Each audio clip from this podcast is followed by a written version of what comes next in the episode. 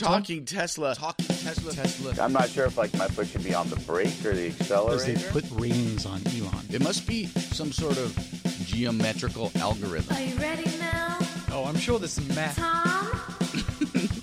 Robert? Yeah. Well, all right, fellas. Well, let's go! How am I expected to drive a car without autopilot? Safety. So here's the deal. You know, I'm not a good Parker Tom. Yeah. I'll be the first to admit it. I just think that this is a car company that is run by super geeks. Autopilot is All the on. other cars are going to be stupid cars compared to this car. You don't even have Tesla. Yep, I remember that. You got a model, you've seen the future, and it is light pole charging. No, I wouldn't call it a screw up. Do you like your Model X? God, it's beautiful. Talking Tesla 76. Tom, What? would you get out of the garbage can? What are you talking about? Oh, that's a reference to me being grouchy. you know right. what? Me and you are in Woodland Hills. Yes. Uh, what do you think, Mel? Oh, Mel's not here. Mel's in Hawaii. Right now, I believe he's golfing, probably the first of two rounds today because he had to go to a medical conference. It's only 6:30 in the morning in Hawaii. Mel's medical conference is Yeah. a week in Hawaii, five week? minutes on a stage. No, I don't know if it's a week or not. I just make that up. Two days? Two, Two days. days. Cece He's like- says two days. So Cece's over here.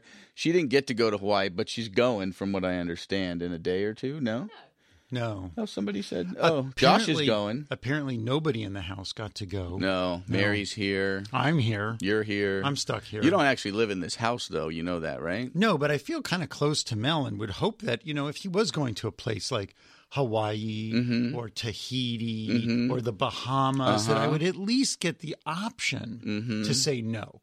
Sorry, Mel. I'm busy. I'm I'm saving lives. Mm. Well, you could have gone to Yosemite if it wasn't for the storm of the century. That's right. I was planning to go to Yosemite. And instead I had a week off in my on my couch. But we digress because no one cares about any of that. What do you think, Mel? Oh, that's good. We Oh, appreciate Mel. that. Mel, where are you? We miss you. Do we? well, yeah, but I feel like some of the glue is missing. You know, like when I would So, build- like, he's the horse hoofs of I- the show? I would. I would build a model, and then one of the wings would start getting loose and start falling off. As a child, that was tragic when you're Uh-huh. so, playing. me and you are the wings and the fuselage, and Mel is the little sticky stuff that keeps us together? that's it. He's That's the, gross. He's the sticky stuff on the tab that keeps us going. hey, Mel, Robert just called you glue.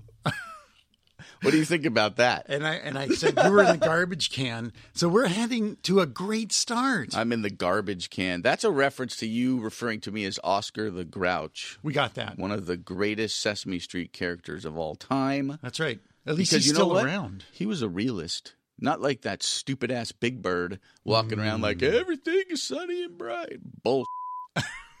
I read the news. so Mel's in Hawaii. Me and you are here. Yeah, it's beautiful. I'm day. about to go camping. Are you really? in Where are the you going? Snow. I can't tell you because maybe people will stalk me.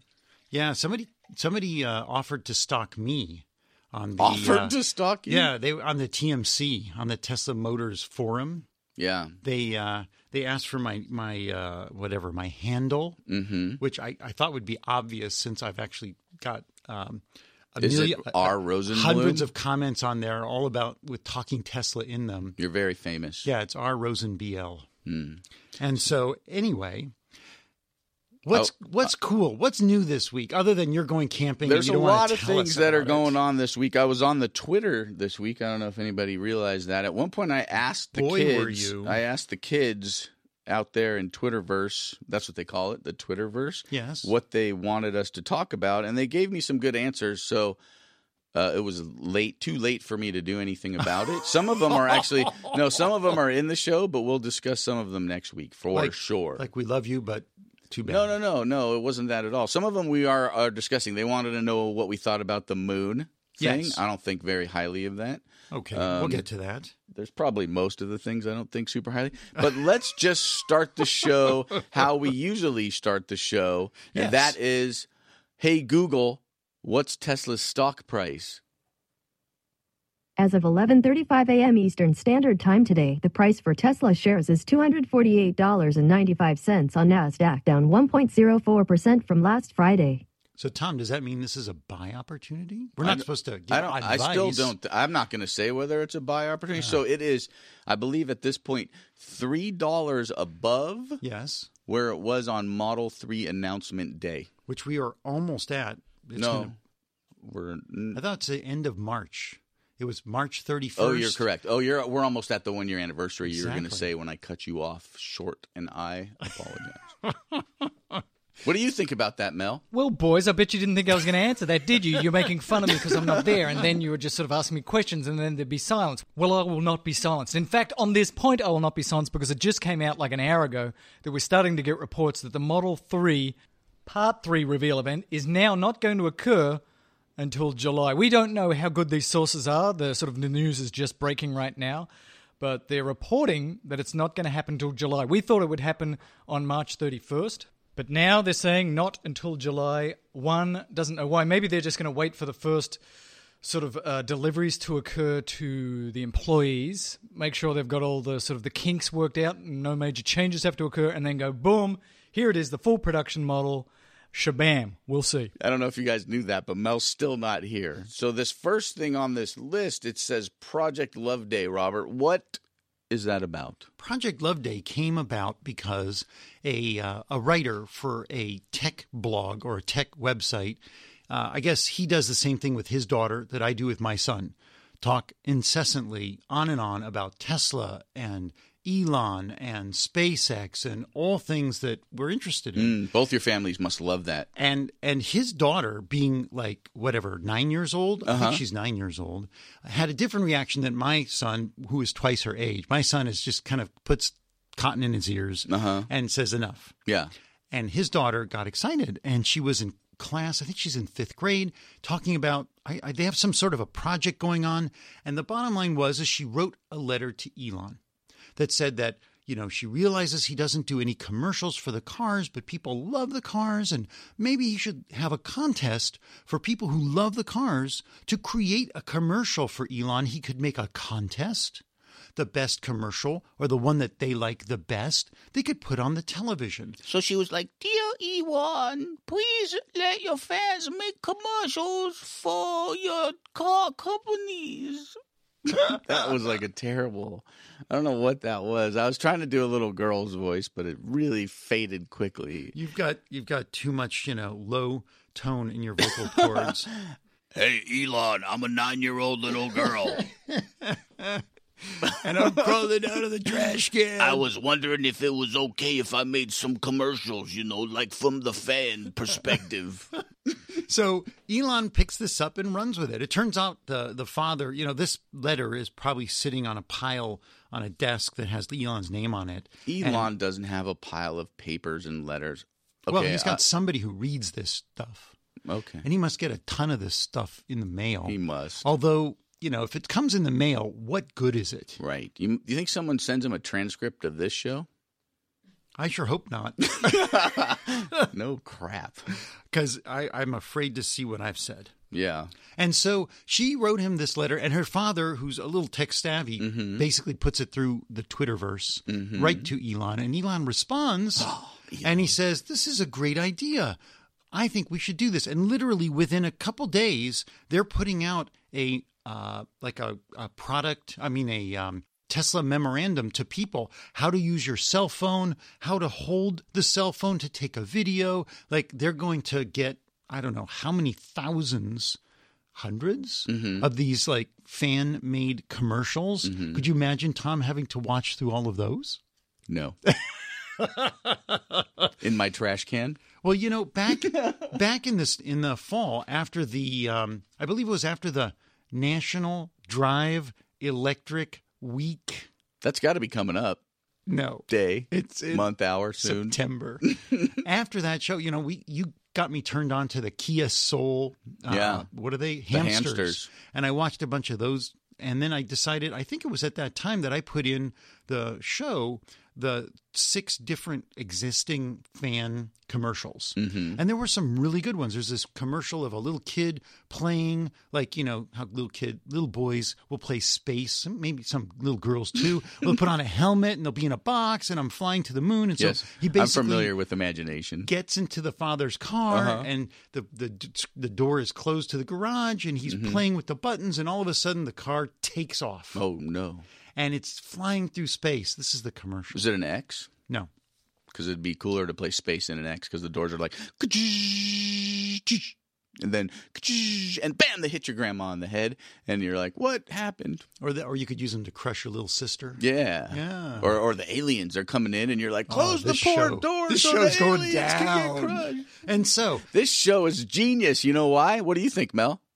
It's because he's not here, stifling my creative juices. so let me get back to my point tesla calls this the project love day don't ask me why Uh huh.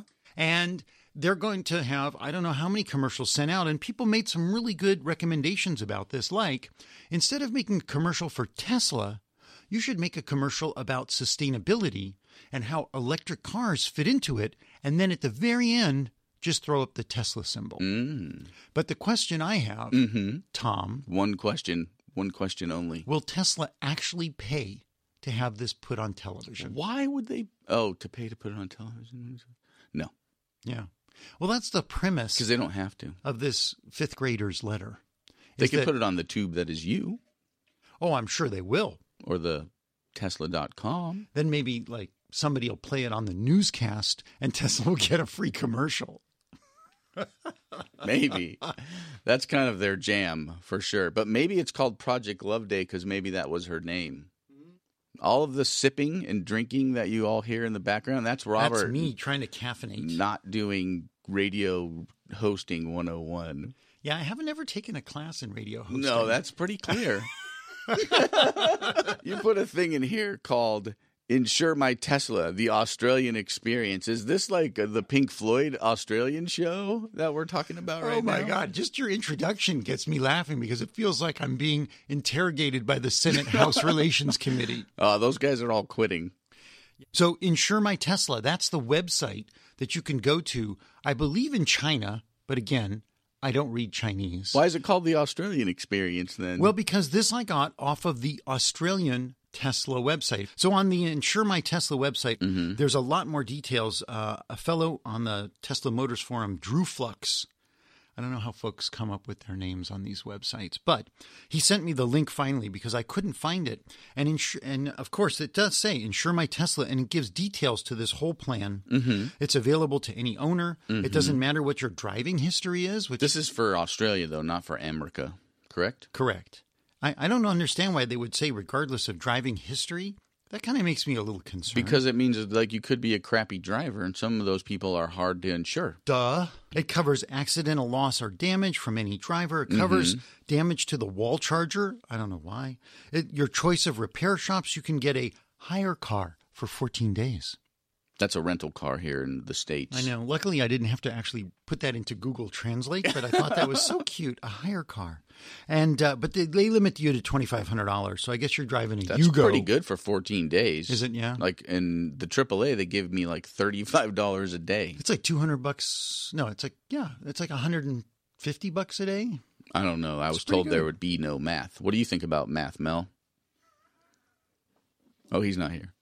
And they'll also uh, cover lost or destroyed or damaged keys, which have you ever had to replace a key to a Tesla, Tom? No, but we are currently one fob down. Mm. What? Uno fabo el disapiro. So you only have one fob? That is correct. Ooh, that's bad. Uh, you tell me about it. And 400 smacks.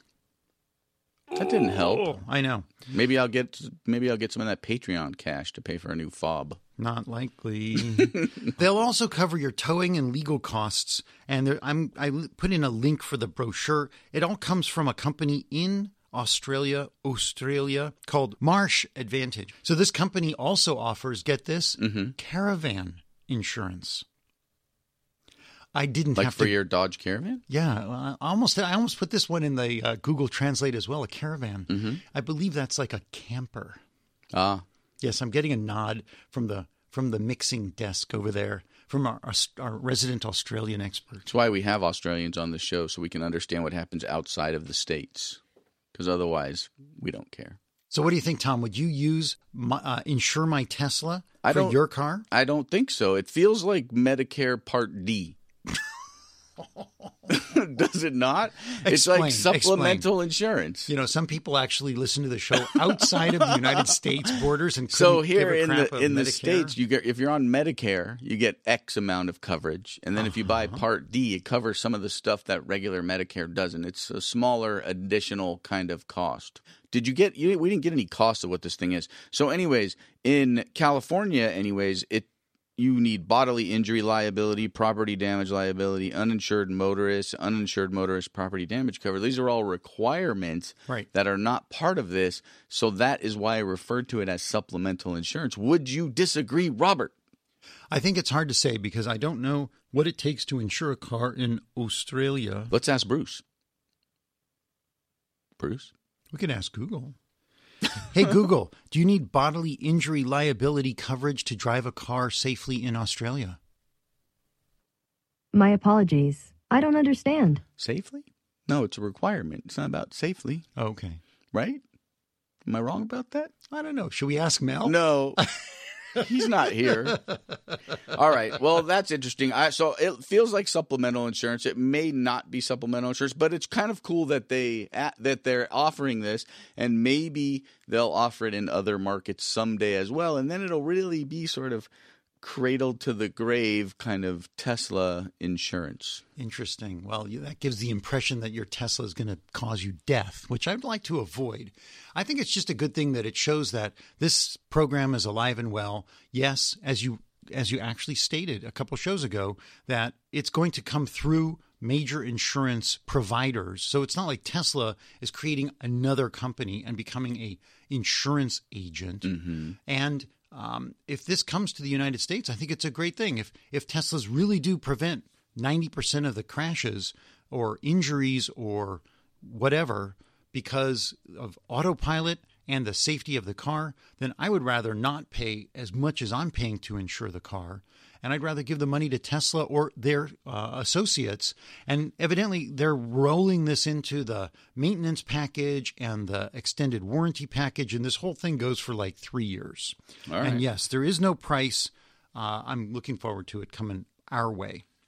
Okay, so let's move on because we have an article from Melvis. I'm going to do it for him. Electric! Nice. And this is about Tesla with TAC and lane assist is 97%, 90% safer. Yes. But, Yeah. and the but, what about the fire, Robert? Yeah. I know you another love these fire stories. No, I, I hate these fire stories because they they piss me off because they get too much air. Now this one really hasn't gone viral. I don't know if you've seen a bunch of it, but I thought I'd warn folks about the fire in Shanghai, China. There's pictures that started circulating on Reddit and then it got to electric and they showed a Tesla parked at a supercharger that was surrounded by like 15 probably empty fire extinguishers. I guess that's how they put out fires there. I mean, it's one way. We put out fires here that way as well. It looks, it looks, you know, it makes sense. Why have like a special fire truck with the foam and all that? Let's just use a bunch of fire extinguishers. I mean, you're right there. They're You probably got it. made in China anyway. Well, you had to get wow, you had to get the fire out quicker than maybe the first responders could respond. Yeah, but for 15 fire extinguishers, you have to, like empty a building of fire extinguishers. Uh, maybe there was like a fire extinguisher repair truck, just like That would be amazing. Drove right by at That's that right. very time, which would lead me to believe that he may have started the fire, and he was like, "Hey, I got fire extinguishers for sale." So this this uh, P85 is is push is parked nose in at this supercharger and it looks like it's not even plugged in. In fact, it's not even in a plug-in spot because there's a car next to it backed in. Superchargers are in the back and that one had some fire damage on it, but the one that caught fire doesn't even look like it was charging. Maybe it was waiting Yeah, because they you know got how you have so- to wait at superchargers. So pissed that the owner spontaneously combusted. He's like, "I'm not waiting for this. I'm going to light my car on fire." Yeah, it's an odd looking kind of fire. It's it's like burnt through one of the passenger the passenger side door. Um, it doesn't make that much sense. Tesla said that they're immediately starting an investigation. No one was hurt, which is the good thing. That is good. Right, Mel? And uh, the thing that I was saying that pisses me off about this is that whenever I take somebody, I the other day, one of the other docs that I work with, Mm-hmm. he's like listening to me talking a little bit about Tesla. He's, oh, my wife's kind of interested. So we go downstairs together to the parking lot. I said, you want to you want to ride? Mm-hmm. He's like, oh yeah. So I take him for a ride, and what is- what do I hear during the ride? What about those fires? and I'm like, oh, shit, It's the not best. again. Because as you know, Teslas are the only cars in the world, the history of transportation, to have caught on fire. Not. Not. Are I you said sure? Bad. How- all caps. not. What is your evidence to support your claim? Did you hear about Mercedes? No. Yes. In the United States, 300,000 cars are being recalled because of fire hazard. No. And it's not like none of them have caught fire. How many? 35 cars already. Wait a minute. So you're saying that one Tesla fire makes the Reddit thread and 35 Mercedes fires don't? Well- I call that fake news. Actually, this is from Money. Uh, moneycnn.com. There, Mercedes is recalling a million cars worldwide because if they happen to sit in a little bit of water and you try and start them, guess what? Is it a little bit of water? Well, I don't know who to believe, right? Mercedes might have just kind of pushed this up a little bit. They said standing water. That's all they said. They didn't say water to your door, water to your ceiling. They said standing water. It has to be like water that gets into some sort of enginal situation, right? And that happened in 30 car, 35 cars already in the been a U.S. very wet winter. It has. Well, for us, for us on the West. Yeah. And you know what? Other cars catch fire. No. Really? Say it isn't so. Could you imagine? Do you have more evidence to support that claim, Robert? Could you imagine owning a Lamborghini Veneros? A No. Four, a $4 million dollar car. Does that mean venereal disease in Italian? It will help you get venereal disease in Italy if you drive this car. that is for sure. At least that's what they'd like you to think. if I don't, ha- if I buy a Veneros and I don't have a venereal disease within six months, I am returning that car and saying it is broken. or, or you're a wise man and keep a, a box of condoms in the back. Wise men. And so $4 million. Could you imagine spending $4 million on a car? You get in your car to start it up after you've filled the gas tank and boom, it catches on fire. That would suck. But if you were like in a Lamborghini and you're like, "Damn, my car caught on fire. That was cool."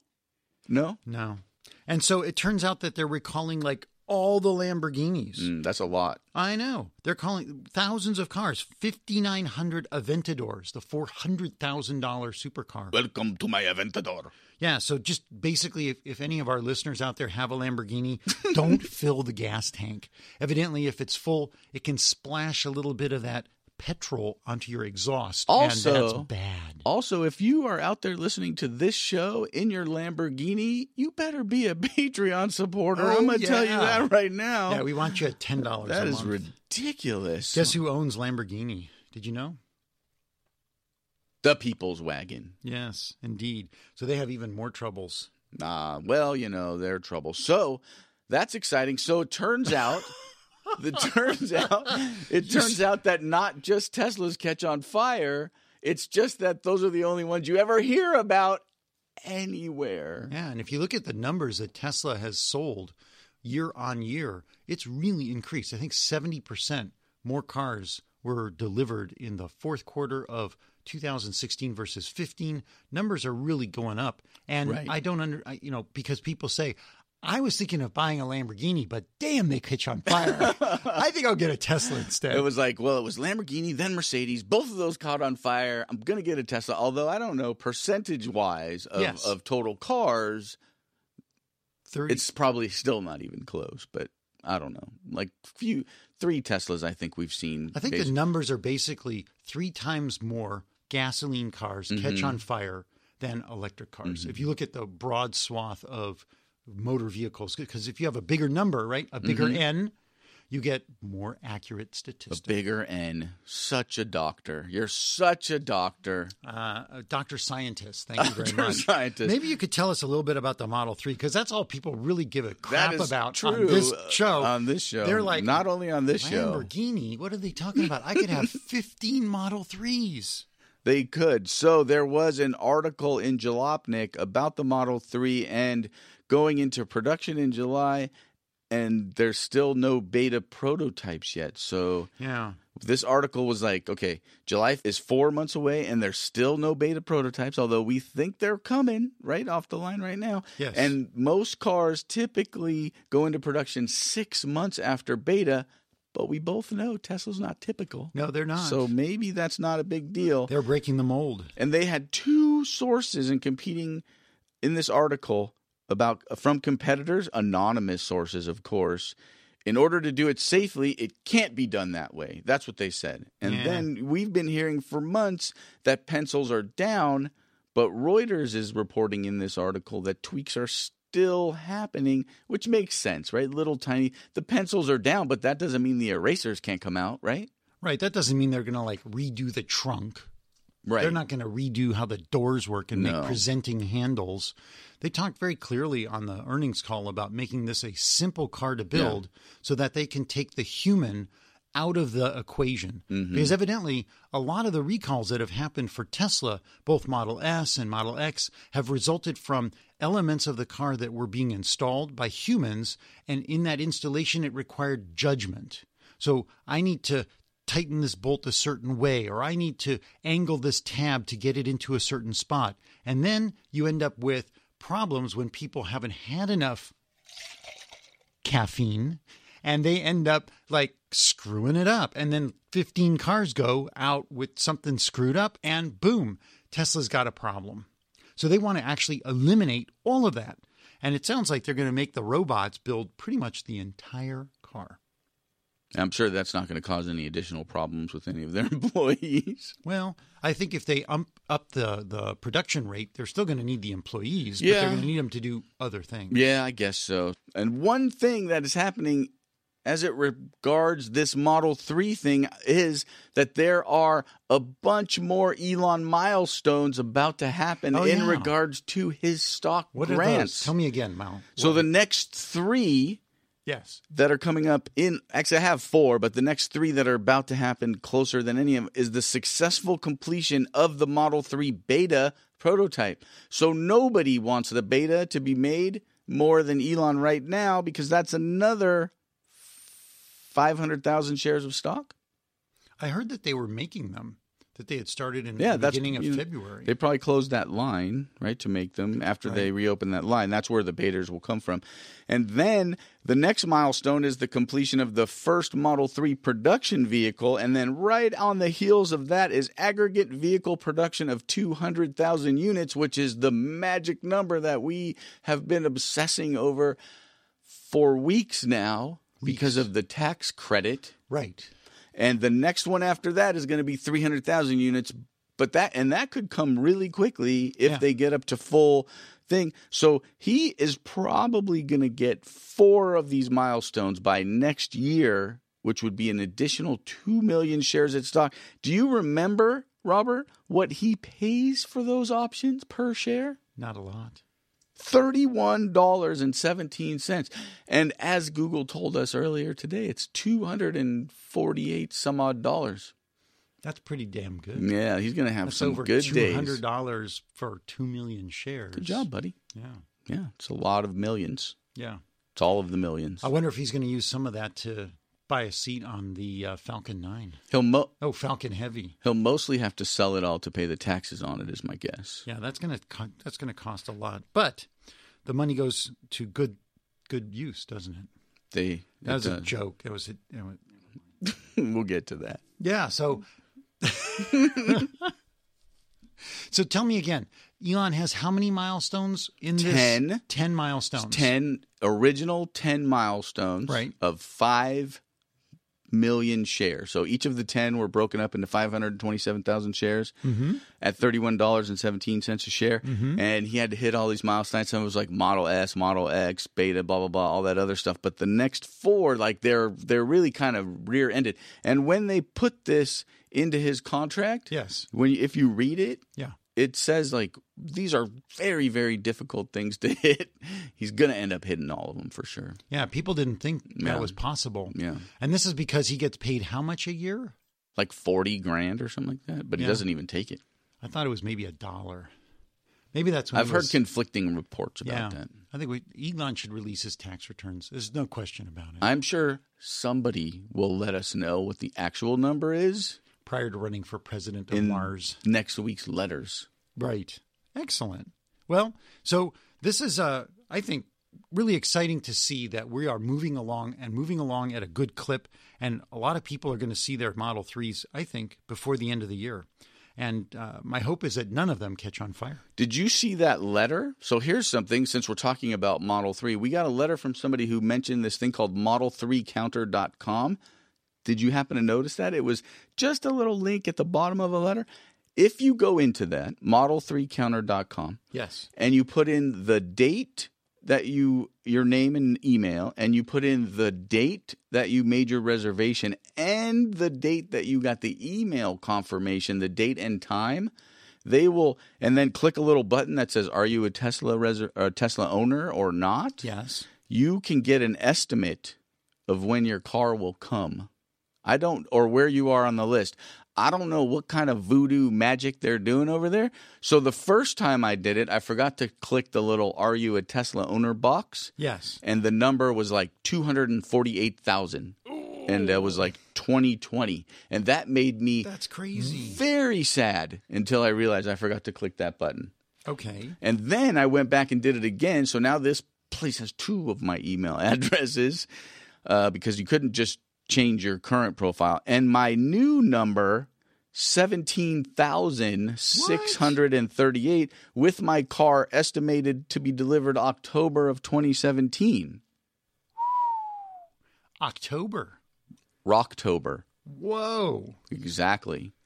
I got to do this. Yeah. Don't do it on the show, but you got to do it. Well, but I mean that's kind of news. It's newsy. Are we going to give everybody the? I don't uh, know if that's accurate. I mean, I don't know what what how they're doing that. They they've had I think I read somewhere where they've had about 100,000 people give them their information and there's and they're estimating total reservations at 526,374. There's a lovely counter on their website. And the a- the estimated final delivery date for all of the cars currently in the queue, Yes. they ha- they have it as March 2019. That makes good sense. I wonder if this thing gets more accurate as more people enter their information. That would be my guess. It also says underneath it the most accurate forecast available for your Model 3 delivery date. Wouldn't it be funny if this is actually being built and run by Tesla?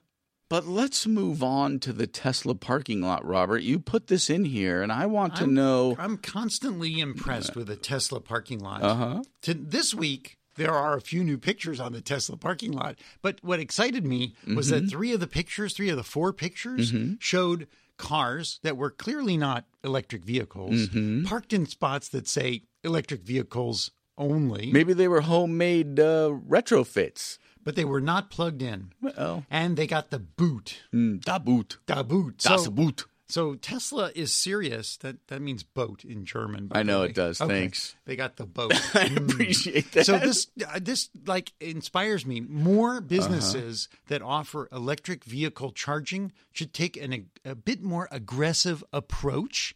The responses I got because I had showed a picture on Twitter of the parking lot at one of the hospitals I go to, and all four spots for EV charging Mm-hmm. were iced and people responded to me let down the tires uh, do No. other nasty things to No. the tires put stickers on the car that don't come off that say No. you're an asshole you know and i i agree Uh, having already been through this since 2012 it's not a good idea to antagonize ice drivers number one they may be jealous of you number two they may not give a crap about the environment or electric vehicles, and you're just an, a nuisance because they were trying to get somewhere fast. They just Yeah. pulled in the spot, boom. Right, they get mad because they're on the freeway and you're driving by by yourself with your little sticker on your car in the carpool lane.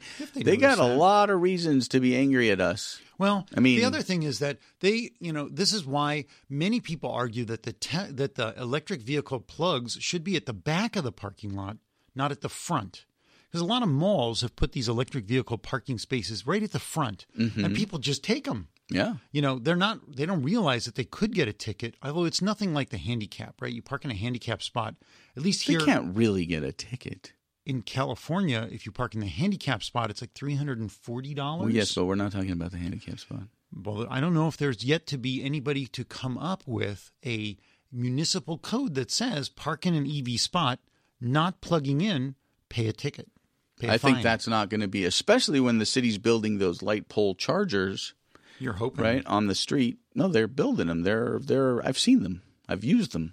Well, anyway, it was good to see, and uh, that Tesla's taking a strong stance on this. I wonder how many boots they've bought for this purpose.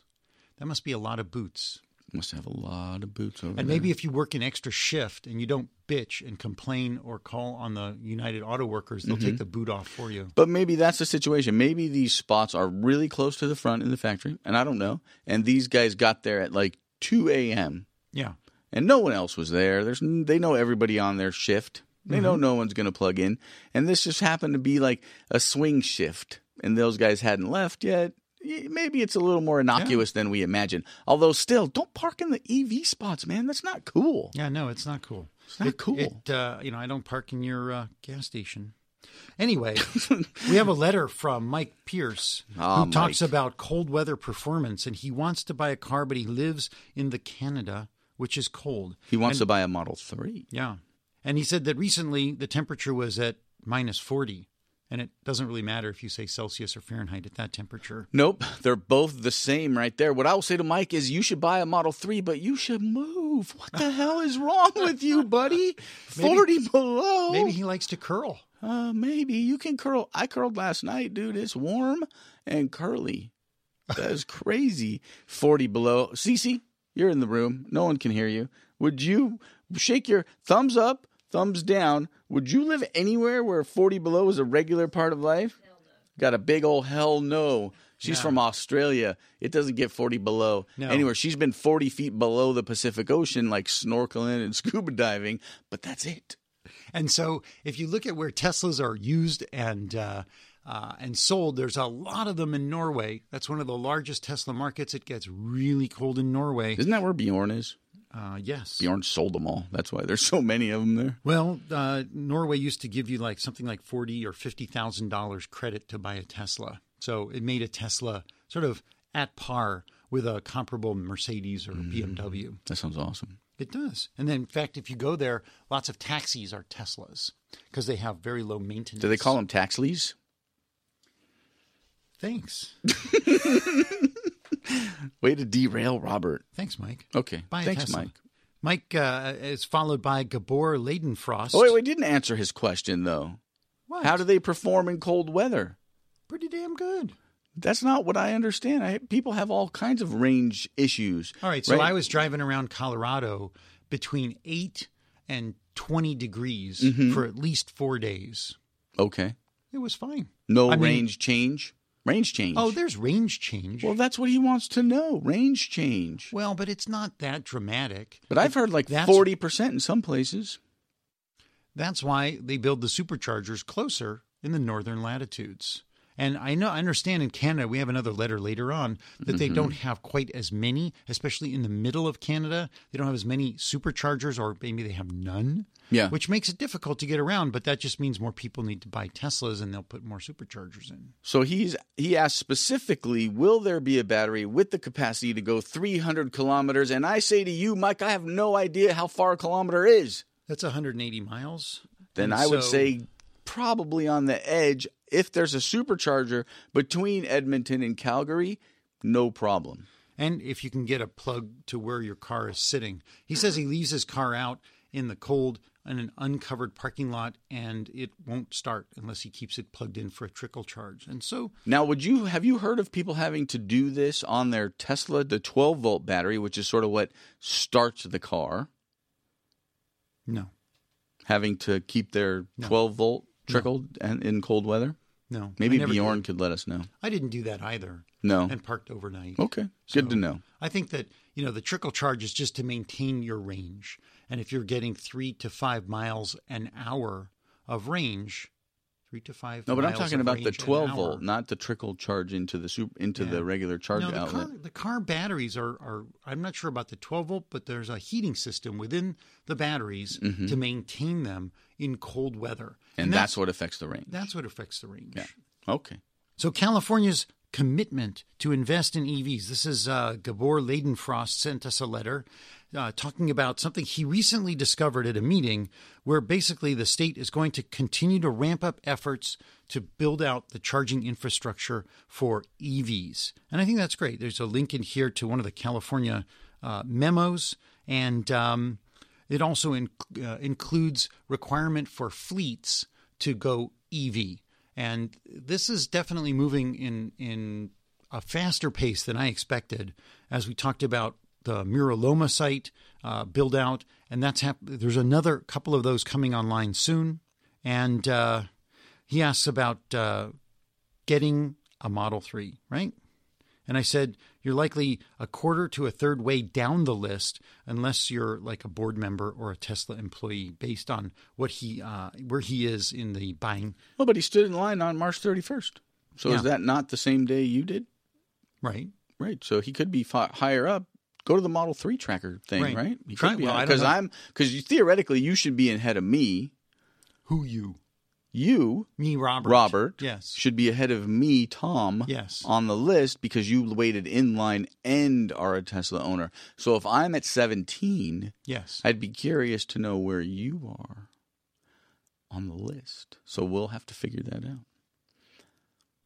Shall we move on to batteries Oh, and Gigafactory? please. and energy storage. Lithium ion batteries. Lots of people tell us that they love the show. There's actually quite a few letters in here about a researcher in Texas, 90 year old guy. I forgot his name. I think I've got the story here somewhere. Billy Bob. Not. And so he's been working on. Uh, he was one of the inventors of the lithium ion battery, but that was long ago. That was decades ago. And now he's got a new formulation that uses sodium. And the sodium is obviously much more plentiful than the lithium. And so people are sending us letters all about this story that's been breaking. And here's a letter here from Joshua DeWolf, who talks about uh, lithium resources. The majority of the Tesla batteries are actually not lithium. Reminds us that they're actually made out of nickel, cobalt, graphite, silicon, and I'll add aluminum. Aluminium. Aluminium. It could be either or either. And sends us a link. sends us a link about that. There's lots of other, like I said, three other letters. And uh, thanks everybody for writing in about that. It's good to see that there's there's progress, although it's vapor at this point. There has not been a successful battery made out of sodium to you know, and there's no production of such. It's claimed to have a much higher capacity to hold charge, but from my interview with uh, Dr. Rajit God, which we'll put somewhere, Yeah. I visited the uh, Smart Energy Grid Research Center at UCLA, Mm-hmm. and they're very confident that battery technologies are going to be uh, improving significantly. I once made a battery out of a potato. A potato. And if I had a potato battery and a salt battery, delicious. if you could only add a little sour cream battery to that, you would have That would be a winner. amazing. Yeah, you could why, open up Why isn't there a potato car? a potato car. I know there's a, a hot dog car, right? There's a Frank. Mm, No, powered by a potato. There's probably a potato car too in Idaho. How about a methane car? I have a better question, Robert. have you ever seen what 4 million solar panels look like from space? Whoa. Have you? I could imagine a picture. I think you have because it's right here. In the A show picture of it in the show notes. Yeah, this is amazing. This is like This is actually one of these feel good stories that if you start reading into it, you get really quite disappointed.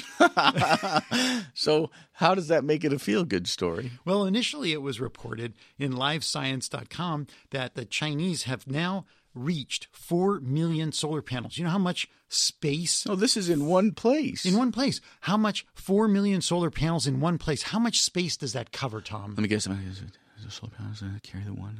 uh, Ten square miles. It is exactly 10 square miles. Nailed it. And they're in they're they're it basically it produces 850 megawatts of electricity enough to power 140 US homes. That is a lot of U.S. homes. A lot. you can see it from Google Maps, from the space. Google Earth, Yeah. the space of the Google Earth. And in 2015, China invested $103 billion into renewables.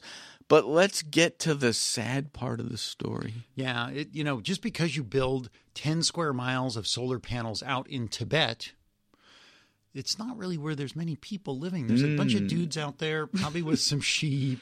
And, Wow. And some very dry farms, but there are no big, big urban centers. There's no 140,000 homes up there in the Tibetan plateau. And so basically, a lot of these. A lot of these panels are offline. Oh, And there's even an enormous wind farm. Uh, they have the largest wind farm in China, also in the western part of China where there aren't a lot of people. They have the capacity for 145 gigawatts of electricity with. I think across China there's over 90,000 wind turbines. But again, so many of them are sitting idle because they cannot balance the production and the consumption of electricity. And they have a uh, deficit of high voltage power lines to move all this electricity. Right. So it's really discoordinated. they're building all these gigantic wind farms, yes. really not where they should be. Well, they're where the wind is. Well, that's a good point. Yeah. Well, where the wind is, either they got two options. Yes. They got to move people to where it's windy Or move the wind. or move the wind yeah. or build some power lines. So 39% of the wind capacity that they produced went wasted in 2015. It's really sad. And in fact, Disconcerting. There's also issues of politics. Imagine that, where No. the local municipalities somehow get like I don't know bribes or something, Mm-hmm. so that the the businesses say we want coal because somehow they're they're biased to wanting coal energy and not renewable energy. Well, because So- they own the coal, they make the money off the coal. well somebody's making money off the coal, and evidently We're doing that here too. influencing the people who make the decision of where the power comes from. You know why they're influencing them? With coal money. Cash. cash, cold, hot, cold, hard, cold money. We'd call it renminbi. Renminbi. Yeah, that's the Chinese money, Okay, renminbi. nice. So a lot of renminbi flowing, but not a lot of renewable That's energy true. flowing. And just to put it into context for you, China, one and a half soccer fields of solar panels every hour is what they're building. Freaking crazy. They're on their 2020 track by 2018. What the hell are they going to do? Why do they keep building this crap if they can't get it to where they need to get it?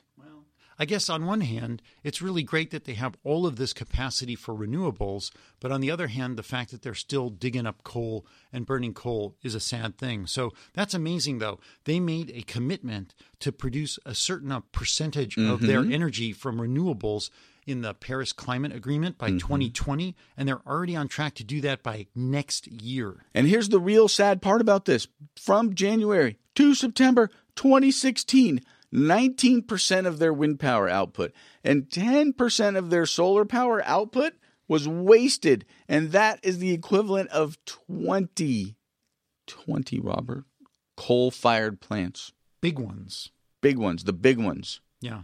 What to do, what to I wonder do. how much they would benefit from power packs.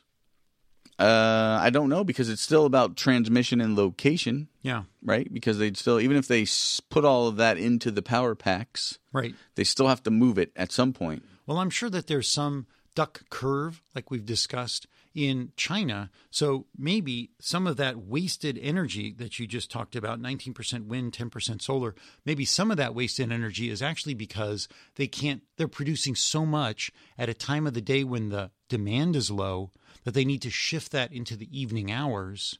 And part of that, you know, there will be uh, different time zones. So in Tibet, it's sunny later than it is in eastern China, where the majority of people live. So they might be able to just fix this by building high voltage power transfer lines so that they can have a sunny Tibet at the time when everybody in eastern China is having their dinner and it's sunsetting and they're getting their clothes washed and they're getting ready to go to bed. Okay, so China, start with the high voltage wires. Me and Robert will wait.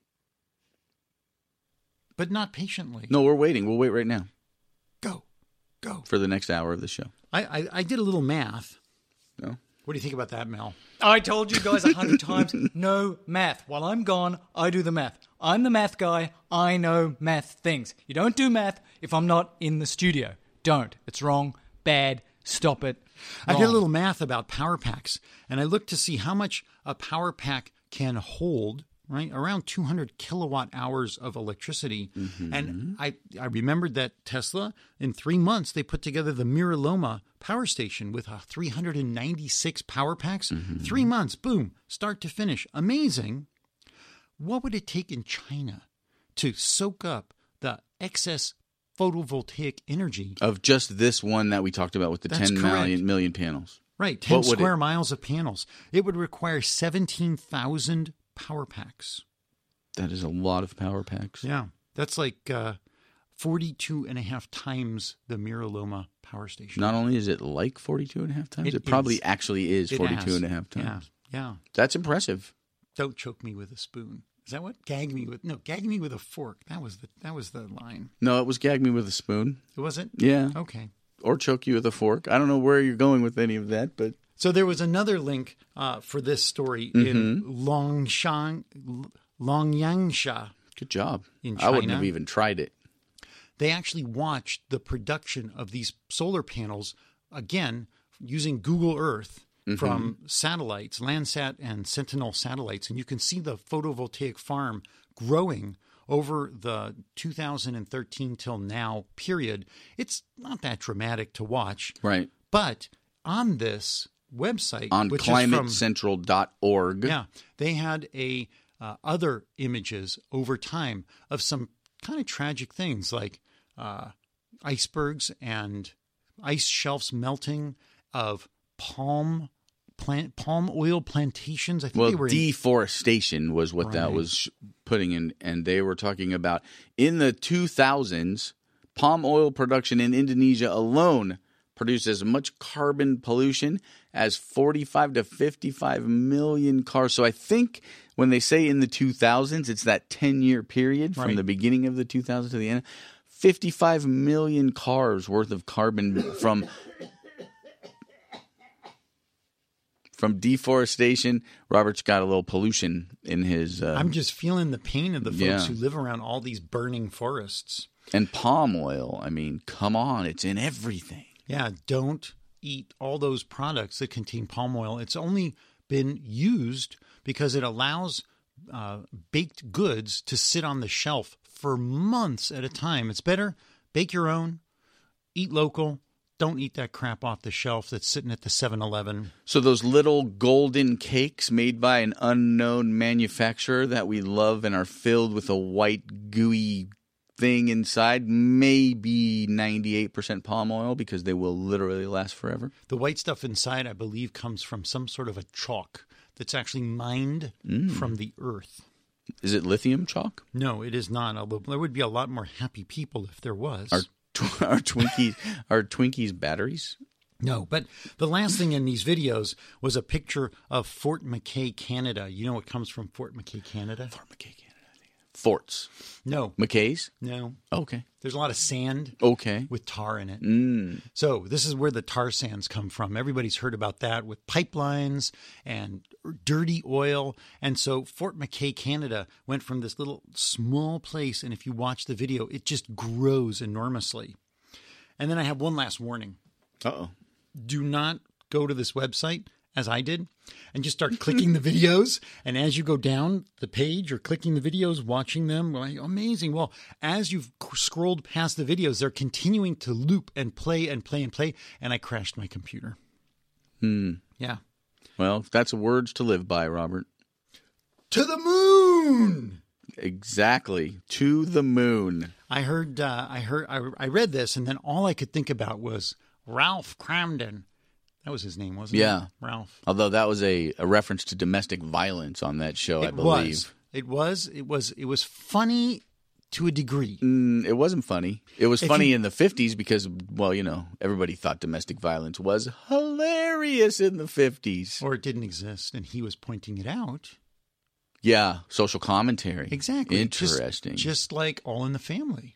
Mm, Yeah. Look at you. Next level thinking. So that's why I, I, I appreciate it. If you actually listen to uh, uh, Jack, Jackie, Jackie Gleason? Gleason interviews of Jackie Gleason, he, he touches on that. Ah, But I thought it would be a good intro to the to the moon. it is. So you put a YouTube clip in here where uh, we'll probably play that in the show. Let's play it now. I'm going to the moon!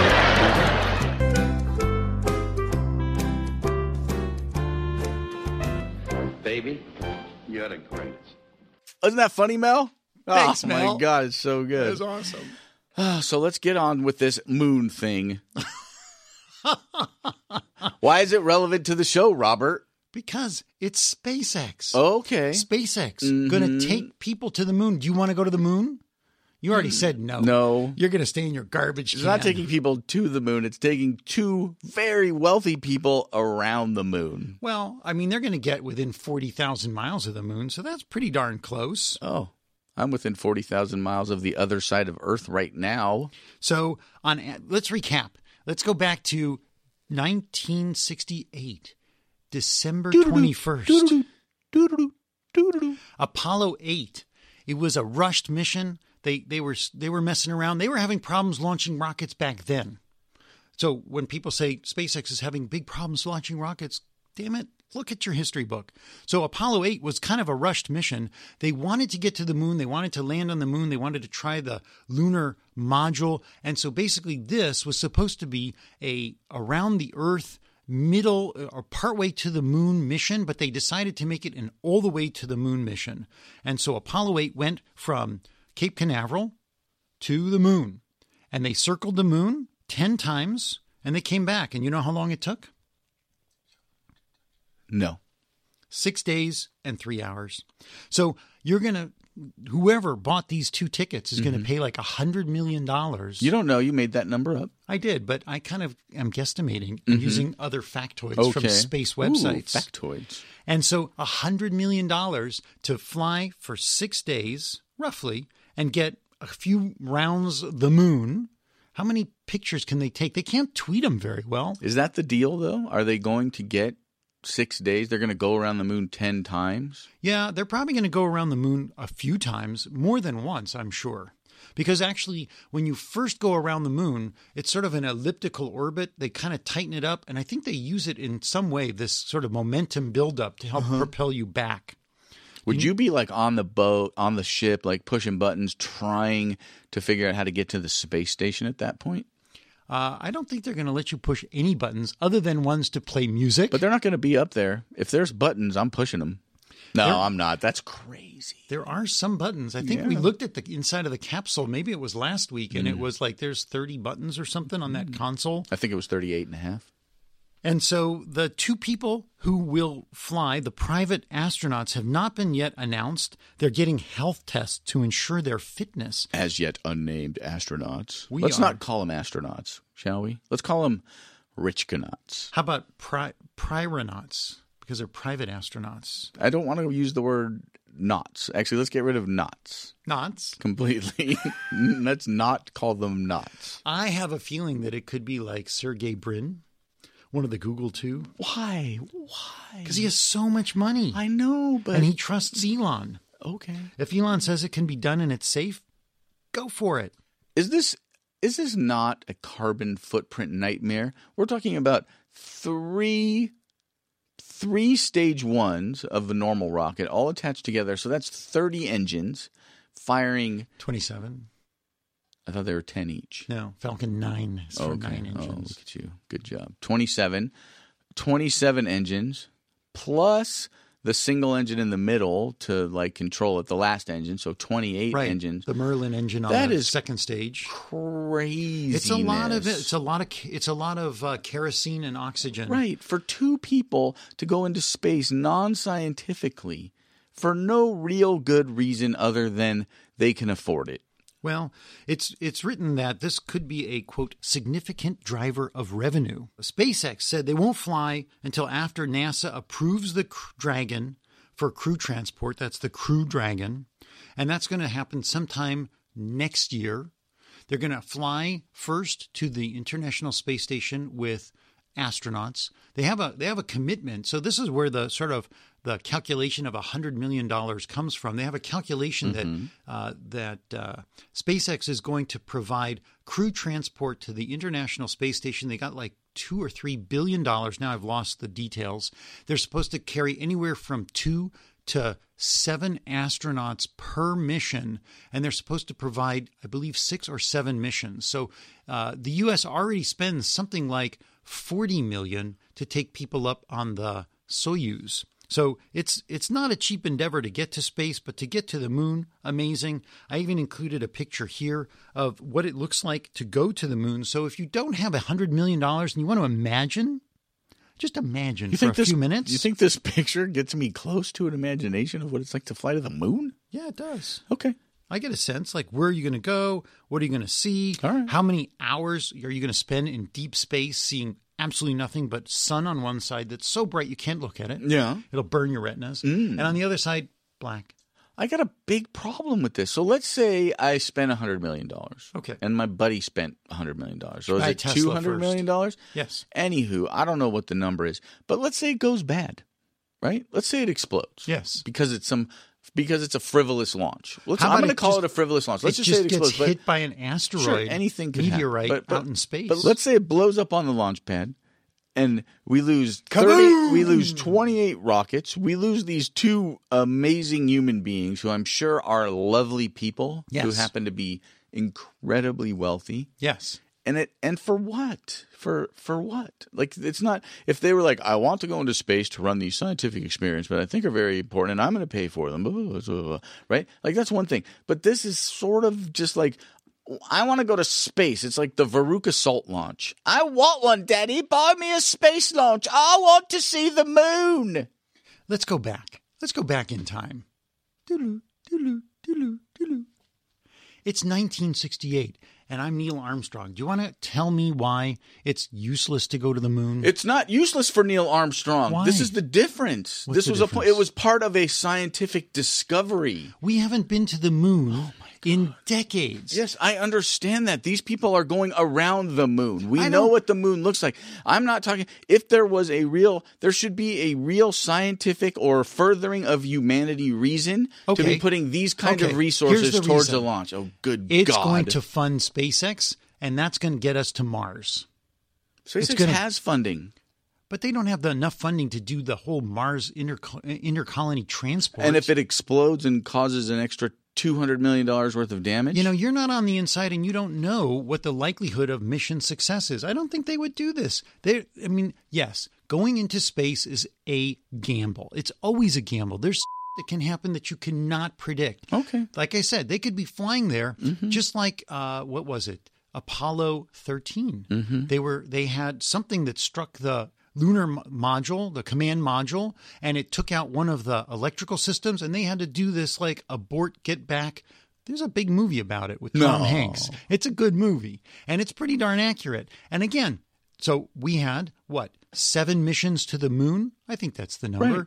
And one of them was effed up because something happened.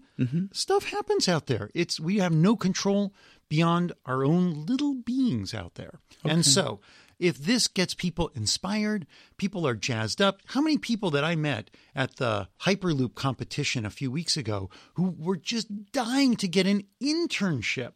Oh, these are all Right, I high-end get that, engineering but students. we're So talking about rich inspiration. guys Well, but they're are not just as- inspirational. I'm not going to be inspired by a couple of no, rich but guys. the fact that they did this The fact that they did this and the fact that they are pushing the limits, SpaceX is pushing the limits, inspires people. It's worth it. Next. Agree to disagree. Mel, what do you think? Yeah, we all know what you think. The, the one thing that concerns me about this, Mm-hmm. I'm not concerned about the risk. I'm not concerned about the rich guys. I'm concerned that SpaceX actually has on their flight manifest 70 launches planned. That's a hell of a lot of launches. Mm-hmm. Yeah. They're like after the September explosion when they were filling the Falcon 9. Oh, and what? Mm. An explosion? They were filling an empty a rocket with no people on it. Yeah. So they learned from that. They improved the design. They did. Yeah. And we've now had a successful launch. In fact, on the 12th, which is six days from today, probably four days from when people hear the show, there's going to be another launch from Cape Canaveral. And so, um, 70 launches to go. This just puts one more big launch on that manifest. I just hope it doesn't slow them down because we want to go to Mars. And that's 12 additional launches in 2022 and 2024. That's on the SpaceX Reddit page. I put the link in there so people can follow it as rapidly as we do. yeah, I would hate for anything to delay us getting to Mars. So now we've got a letter from Joel Sapp that I think you, Tom, might feel good about. Uh, might I? I don't know. I don't know. You let me know whether I should feel good about it. Have you heard about the SpaceX truthers? Nope. Well, there are SpaceX truthers. And who are these people and what do they do? well, they're convinced that all of these launches and all Mm-hmm. of these landings are faked. Mm. That's why they're all done at night. Didn't you see one of these The launches? landings are all done at night. The landings are all done out in the ocean where nobody can go see it. That's all inaccurate. It's all been faked. It's all just a takeoff Mm-hmm. that's been reversed. Oh. And that's what we're seeing on the videos. So they took off with a whole rocket Yes. and then they photoshopped the whole top of the rocket off Correct. and reversed the thing. Or didn't even and bother put to put the legs top out. on it. Yeah. And and it took place in a completely different spot. The one that I think would be an amazing, amazing CGI. And in fact, in fact, one of these people uh tweeted Elon, and he tweeted back, "Yes, at nighttime it's easier for the CGI." I mean, it's a different launch pad. It's a landing pad. They take off in one place and they land in a whole other different place. and what I wanted to know after hearing about this Uh-huh. Yeah. Mm-hmm. was how did they reverse when they had the launch? I'm sorry, the landing on the barge where the rocket came down, Uh-huh. Yeah. Mm. and the leg kind of got loose and it kind of tweaked, and then the whole thing fell Sorry, down and Robert. exploded in a huge ball of flames. Uh-huh. How did they reverse that one? That was different. That was uh, Oh, okay. Oh. VFX. That was VFX. Totally different situation. Like they had to make it like, ooh, it's dramatic. Let's make one blow up. Oh, and then the next ones will be even better. So Ah. it's kind of funny to look at these. uh, yeah. these folks. Hilarious. and they and we didn't land on the moon, right? Right, right. That was a movie, And wasn't it? Hmm. Donald Trump's not our president. Uh, please, Going there? please have that last one be true. And so uh, he also, this was from, yeah, Joel Sapp, I said. He Joel. also recommended that we give out our links. So Robert3177, easy to remember. Laney 9300, easier to remember. L A I N I. Have you forgotten Robert yet? 3177. 9300, Laney. What? All right. I'm going to move on to superchargers because this really, really matters to Mel, right? It does. Mel, superchargers. Are there superchargers in Hawaii, Mel? Well, it turns out, boys, there are no superchargers in Hawaii, and that kind of makes sense, right? Because the Hawaiian Islands are a series of islands. You can't drive between them. There is no bridge that goes between them, and in and of themselves, they're not that big. So having a supercharger network here would make pretty much no sense at all. You can charge up in the morning and drive around most of these islands two or three times and come back home and still have residual charge. They're not that big. No requirement for a supercharger. How many Teslas are there in Hawaii? I have no idea, but I saw one. That's right, ladies and gentlemen, boys and girls. I saw one at the airport here in Maui, and it was beautiful, and it was blue, and it made my heart sing. No one cares. You're in Hawaii. I think he's in Maui, isn't he? I don't know. I think so. Maui? Yeah, Maui. He just got There Maui? are- I can confirm there are no superchargers in Maui. There are Teslas, Yeah. and there are a lot of Leafs. I went to Maui on my honeymoon in 1997. There were no Teslas or Leafs there, Uh, I but don't lots doubt of you. but lots of shirts that say just Maui'd. Just Maui'd. I love Maui. It's a great place. They have Yeah. a lot of s- a lot of beautiful. wind energy. So I nice. talked about that on a show. The, uh, one ridge line with over thirty big wind turbines, and they blow, or I should say, they they turn in the blowing wind quite a lot. Nice. Yeah, So let's talk about superchargers, Robert. superchargers. Uh, we got a letter here from Jeanette and Paul. Hi, Jeanette about and Paul. The, about the supercharger network expansion. They they love the show. They want it to be longer. I I yeah, Tom, you have opinions on that. It's plenty long. They said that supercharger expansion in California is essential, as we mentioned, but they also went on to tell us that they live up in Winnipeg. And if you look at Winnipeg on the supercharger map, it's in a black hole of superchargers. That means there are none. And they have a hard time getting around. They want to have superchargers up there. They want to be part of the Tesla loving world. They want to promote Teslas to all the people around them, but the, all the people around them say, well, where can we go with our Tesla? And she and he say for Canadians, lack of chargers is a nail in the coffin. That's for right. convincing people that EVs is a viable option, I would consider the far more important thing than cutting down wait times for people abusing the system is more, more charger networks. And I would agree 100%. Get a charger at your house, buy a Tesla. There you have it. Yeah. I, I, I have to say that the abuse that goes on at superchargers, I, I would like to avoid using that term. I don't think Abuse? there's abuse. So let's say you own um, a limo service, Ooh, let's say. and instead of buying 10 Mercedes, Mm-hmm. which burn gasoline, you buy 10 Teslas. Morgan Freeman. And you need to, yeah, that's right. Morgan Freeman has that. Thank you. And so you want to get your Teslas charged up quickly. You know, to buy your own supercharger is somewhere between one hundred and fifty and three hundred thousand dollars. Ouch. That's a lot. That doesn't even depend on. I don't even think that that considers the cost to get the power to you or the limitations from the power company. I'm sure it's a nightmare to try and work through that, or maybe it isn't. But it's easier to just go to the supercharger. And so, why shouldn't they be able to do that? It's a business model. If they buy it, if they pay for the supercharging, like they're going to if they bought the cars after January 15th, 2017. But what if they didn't? Why not? Because that's not why it was built. That wasn't its intended purpose.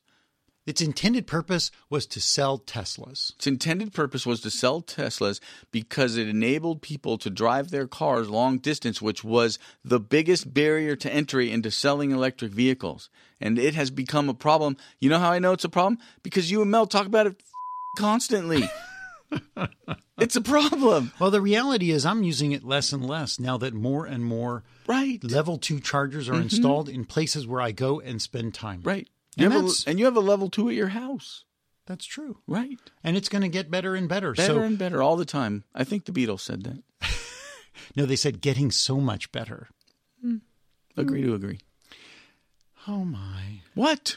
I I'm just saying. I think I know that what you're it's doing. it's wrong. There's, there's a conspiracy going on here. it's not a conspiracy. You're trying to make this show so bad It's not b- bad. I'm trying to be that realistic. people are saying we have to go to the Patreon. it wasn't we have how to it was supply built. Patreon.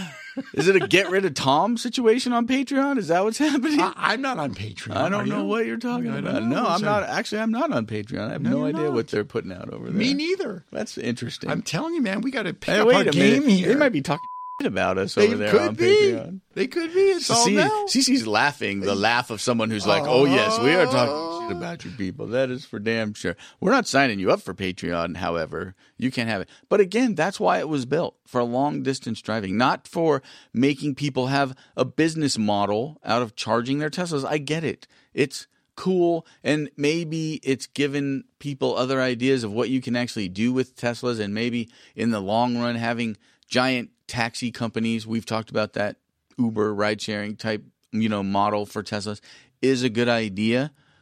But it's just at the moment for in some areas, and again, we talk about supercharging is like, oh my God, it's terrible. There's wait times. It's really endemic to us in this area. yeah, Because we don't California. hear like, oh, I was in the middle of Kansas and there was a wait time at the supercharger. I was in New York. I was on the Eastern Corridor. We don't even hear it from there, do we? Hey, Green River, Utah. I complained about that one. Yeah. Mm-hmm. It's out not in the middle of nowhere, but it's not a very populated area. Yeah. And in that place, the power company doesn't supply the supercharger with high voltage, or I should say, high uh, amperage electricity for much of the day. But that's not a wait time issue. You didn't wait for your slow energy in that one, did you?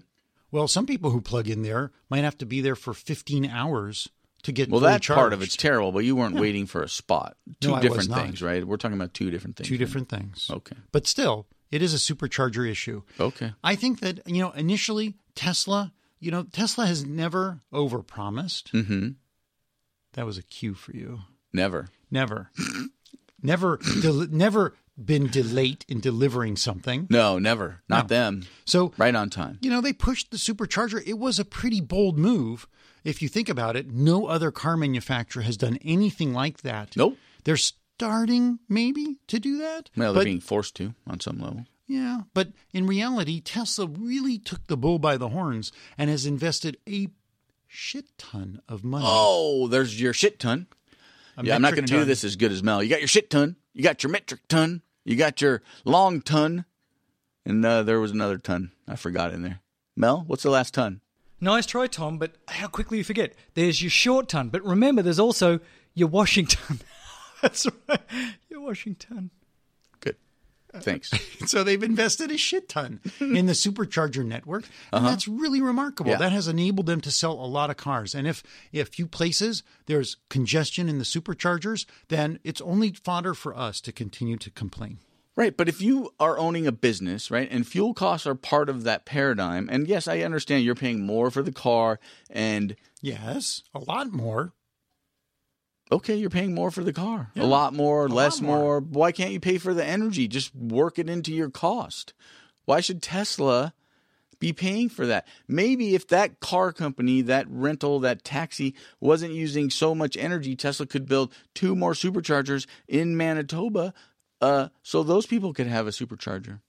So I think I did the calculation: fifty bucks roughly for Mm-hmm. a thousand miles of transport. It's not a lot of energy. It's not a lot of money. I don't think it's going to be. I don't think it's going times to make 10 cars times fif- 20,000 miles a year, 50,000 miles a year, which is what a, you know, a taxi at full serve Right, could so possibly you're talking run. a couple of thousand dollars and it costs 150 to 300 to make a supercharger station i don't think it's that big of a All deal right. and in fact you know what? Free charging for everyone. ryan vinton was sitting at the supercharger killing time as he says Becoming a Patreon, not killing And- time. no he was killing time and decided instead of killing time he was going to go to patreon Good for you, High Ryan. five ryan and so he said this morning or the morning he It's a high five for Ryan.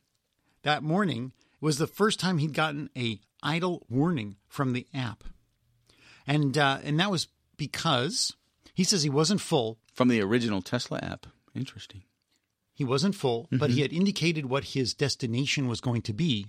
And when the supercharger network sensed that he had enough energy to get to his destination, he got the idle warning. So what I would have done in that very moment, cancel navigation. You're abusing the system. No, I want my Um, Tom. car fully loaded. No, I can fully load my car. Did he have passengers, paying passengers inside of him? I don't think he's Okay, that- thank you very much.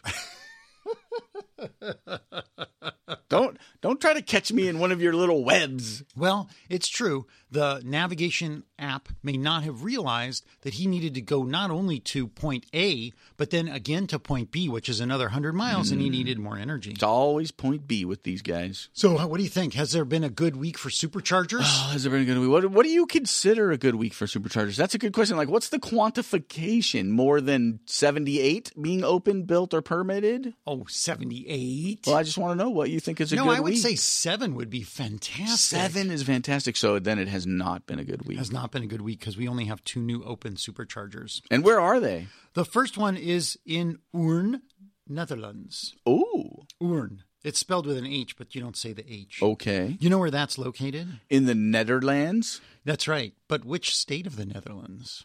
the we could actually say Uh, state of confusion. we could actually say it's in Holland. We can. We can. Oh, that is so good for us. 'Cause Well, I maybe spent- you could. I spent time on Google Maps, which wasn't it made, did not make this easy. No. Hmm. And I figured out that it was in North Holland.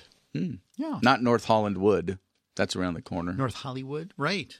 Where you were yeah. All right, so that one opened.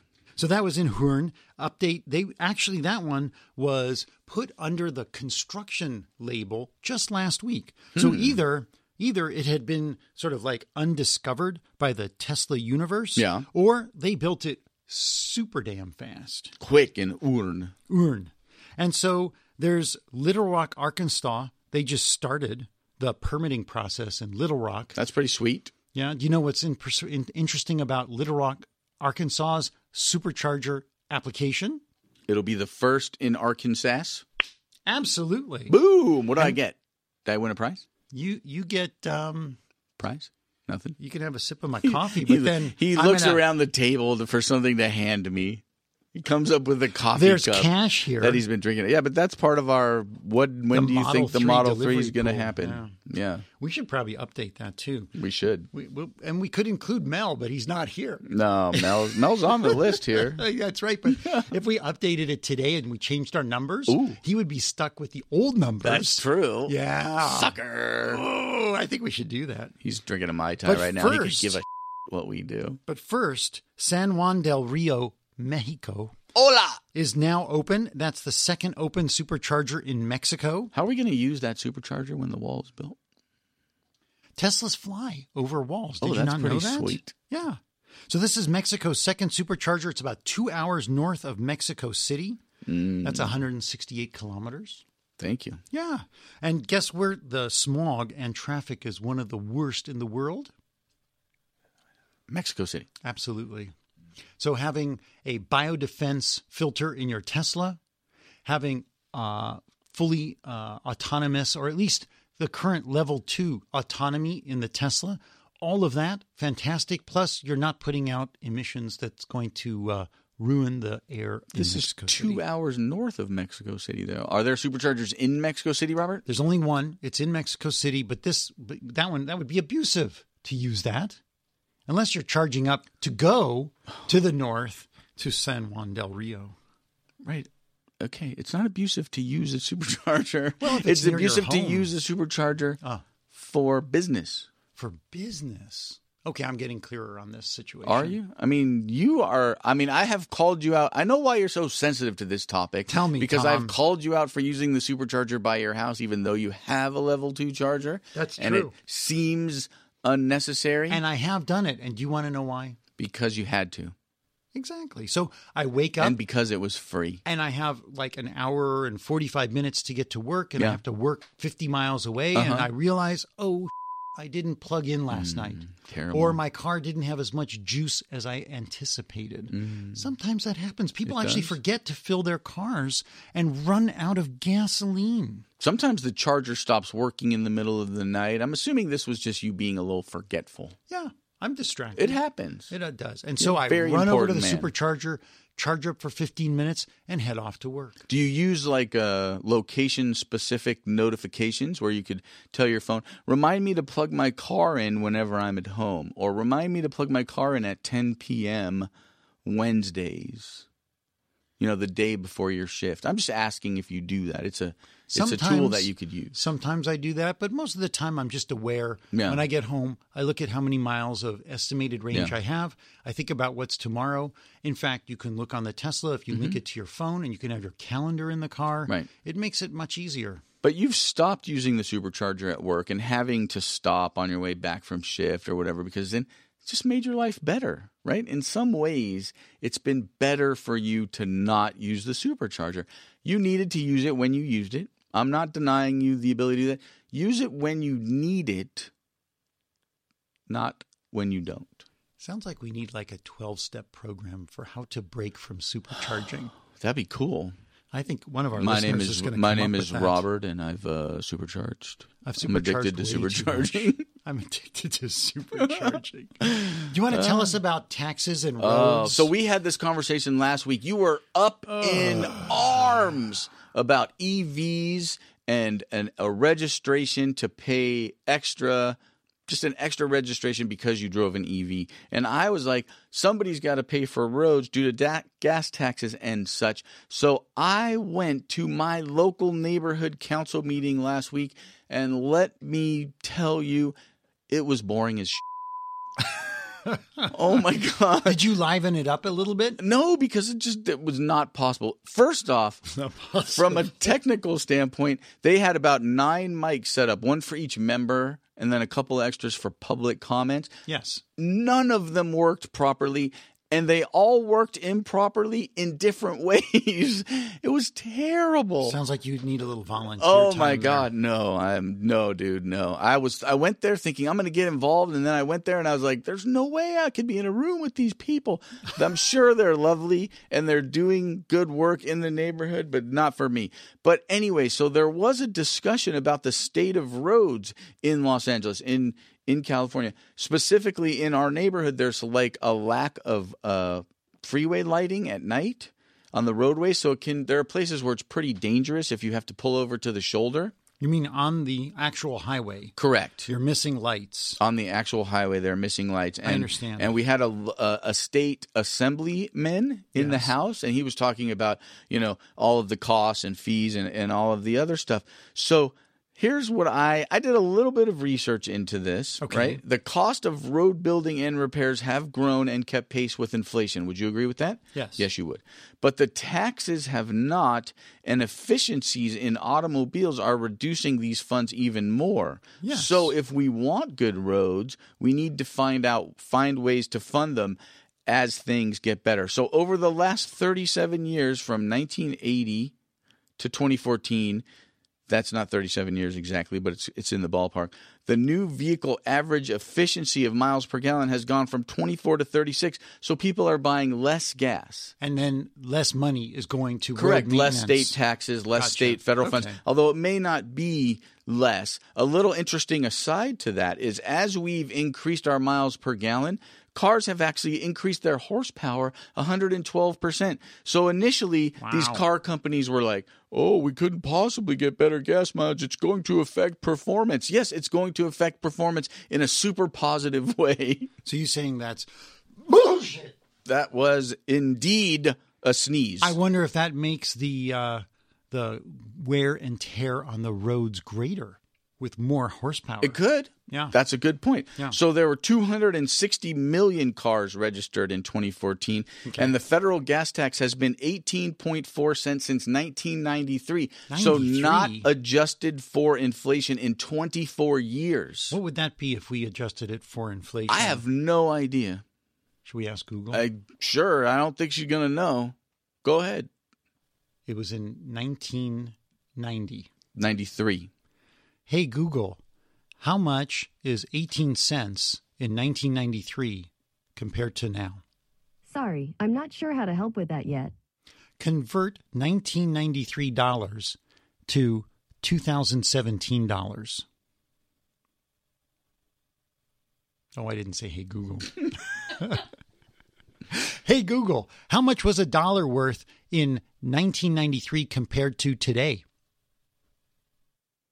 Sorry, I can't help with that yet. Oh jeez, I hate these machines. Wait, wait, wait. Let me try. Hey, Mel. How much would the gas tax be if it was adjusted for inflation? Anyways, Love it. and in 1980, there were 160 million registered cars on the road, and federal gas tax was four cents a gallon.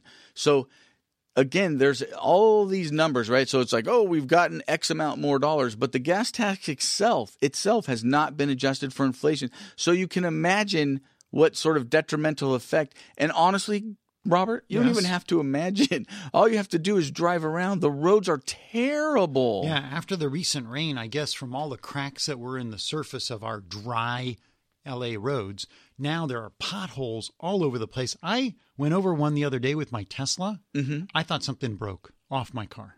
But here's something I heard about. I can't remember where I heard about it. They're thinking about this. What instead of a gas tax, Mm-hmm. right? Instead of an EV registration tax, Yes. and maybe you would like this, maybe you wouldn't like this, a much higher tax on tires. Hmm. So that's pure usage. So we'll just buy tires from Nevada. Well, I would. Yeah. No, I wouldn't. I don't know. You know, this reminds me of tobacco tax. We had this sort of debate over Tabasco? and over. No, tobacco. Oh, tobacco. So it, Uh-huh. it's been well established that tobacco is harmful to humans. and other living things.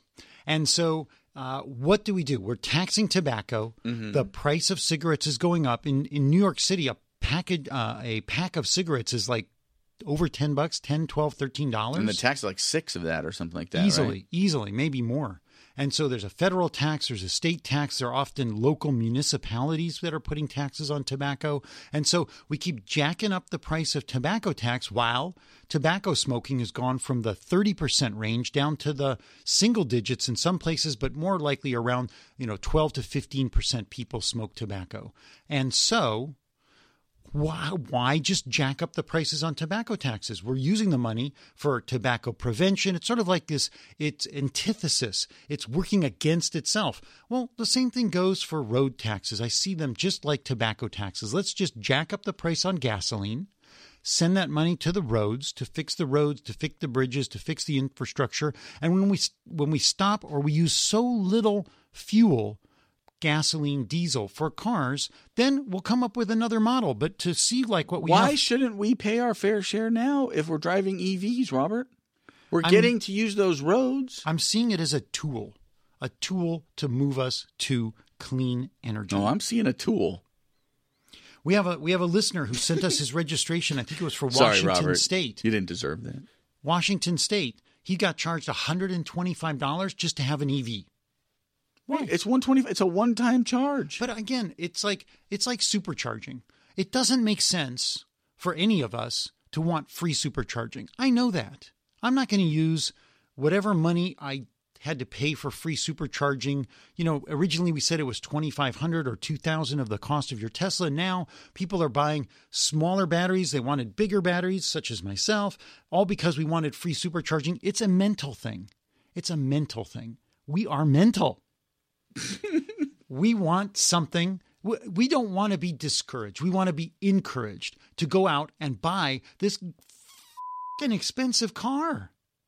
Why? Because we're getting these little perks. I'm getting a sticker that lets me go into the carpool lane. That's a big perk. yes. Pay for I'm- the carpool lane. I'm getting to charge for free when I drive to Denver or San Francisco or Fresno. right. Are you driving on roads you built with your own hands? And so I want to continue to promote clean vehicles. And this is a promotion tool. Right. But if you have clean vehicles and you have roads, that's terrible. It's true. Jack up the price of gas.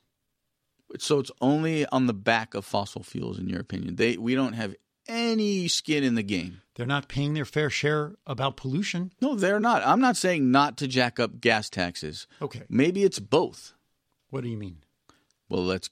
j- Okay, when I say both, it means let's g- jack up gas taxes. Okay. And EV owners pay their fair share as well. I wouldn't mind that as much. So let's say you get, let- let's just take the average 36 miles per gallon average, right? And they're Okay. paying whatever, it- so that they're paying 18 cents and you jack it up to a dollar. Okay. So every 36 miles you drive, maybe you pay 50 cents. Mm-hmm. That'd be a lot of money. Yeah. Yeah. The the gas people are paying it, so why not you? Why are you so special? Because I'm putting out a lot of extra money. But you And dealing- chose that. You could have bought a cheaper electric car. Oh, I sure could have, but I couldn't have driven Right. to work. You could have in a Bolt. Well, a Bolt just became available. Uh, do you have your new car yet? no. Okay. What I've been paying for many, many years. Right. We can go in circles. Uh, on we this. could. I'm just trying to say that there is some skin in the game for us, in my opinion. Sure. That's but I it. still think that we need to continue to promote electric vehicles to im- to get them out into people's hands. So the next story we want to talk about is pollution in the EPA. I found a story from Fox News Yes. about pollution and the EPA. Do you know about the EPA? Is- Do you they know have the history something- of the E EPA? Do they have something to do with pollution? You know who who started the EPA? Who started the EPA? Tom? Richard Nixon via executive order. the Republican president. Mm, Executive orders, a shamed Republican president, but A Watergate a Republican president. nonetheless. And it was an executive order, and executive orders are really in the news these days, right? They sure are. In fact, Yeah. they're flowing like uh, hotcakes. They are. Yeah. They are. And in 2016, There were 15,376 full time employees. More than half of those were engineers, scientists, and environmental protection specialists. In the last week, uh, the president put out a little uh, sort of a, mm, we'll call it a draft budget. Yeah. And in cut, that, cut, cut, cut, cut, and in that draft budget, how much do you think he wanted to cut the E EPA? 10%? Mm, that would be too much. How much? that would be too much. 18%. Oh, also not enough, and also that would be way too much to cut from the E EPA. Let's see. If I was, if I had a job and I had to pay all my Mm-hmm. Yeah. expenses and I had to feed my family Mm-hmm. and and so you know I had to get things done. How about 25 percent? Twenty-five percent cut in the EPA. Could you which will imagine mean- living on a twenty five percent cut? I don't think that's what the plan is for the EPA. To be completely So that they might honest not with you, live. Ah. exactly. Nineteen percent of the staff would have to get cut. The former EPA administrator Gina McCarthy called the proposed budget a fantasy that ignores the EPA's mission to protect public health. I found a picture, an article uh, in uh, greenreports.com that with photos that were published in, I believe, Scientific American or Popular Science, one of those two, that showed photos of pre EPA cities in America. Disgustingly dirty, filthy animals of cities. We do not get that stuff anymore because the EPA exists. This shows again a quote from Gina Gina McCarthy. It shows the Trump administration doesn't hold the same American values for clean air, clean water, and healthy land as the vast majority of its citizens. Our health comes before special interests of multi-billion dollar industries. Well, we- Trump said, Yeah. and I quote, the EPA is clogging up the veins of our country. And to that I say, F you, Mr. Trump. we need jobs. We need jobs. We need jobs with people, but those people need to breathe, and those people need to have some water to drink, And and those people maybe need some food to eat that is not going to make them sick. So, as you can imagine, the Republicans and the Democrats had very, very, very, very different reactions to this news of this proposed draft budget. Debbie Stabenow, a Democrat from Michigan, Michigan, what happened in Michigan when things go dirty? Nothing. Michigan's clean. Yeah, They no, have nothing- Great water It no comes from those super great fun lakes. sites, right, Yeah, the none of great that, Lakes, right. and there's no lead. Right. No lead in the water. described this proposed cut as outrageous. They took a $300 million Great Lakes restoration grant Yeah. and reduced it to $10 million. Outrageous. Outrageous. The Heartland Institute, beautiful name, right? You're like, oh, the Heartland Institute. They're a conservative think tank. And they said the proposal didn't go far enough. Oh, really? If Donald Trump and Scott Pruitt are serious about ending the national scandal that is the EPA, they will accept nothing less than a 20% cut this year and make this year's cut the first step in a five year plan to replace the organization. So Hmm. With- that's repeal and replace. Is that what that is? Repeal and replace the EPA as well? I'm really- not happy. Really sad. It's really sad. I, I think that uh, you know jobs are important. Health is even as important. Right. Yeah. And 'Cause if- notice I didn't talk about climate change at all in that talk. Has nothing at all to do with my opinions about whether or not climate change is real. It has to do with the fact that we live in these cities and things pollute them, yeah. and that is terrible. You know, you can't live within 500 feet of a freeway. Well, in fact, there was just a recent story about the health condition of people who live in Wilmington, which is a suburb, you would say, maybe, of Los Angeles that's down in the Long Beach, San Pedro area.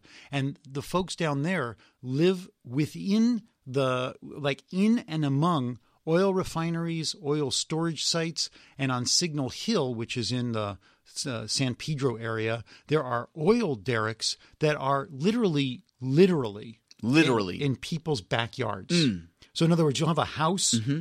an oil derrick on a lot, and another house right next door. Mm. And so the off gassing, right? You're pulling oil out of the ground. With it comes some other like uh, Methane. Mm-hmm. volatile compounds that you will breathe, and the quality of the air is horrid. Yeah. All right. So let's get rid of the EPA, America. Good job. So here's something to fight about. Fight about this. Don't let them cut the E EPA 25%. Don't let them cut it 5%. Don't let them cut it. Yeah. Don't let them. Let's get into some happy stuff. This is the time of the show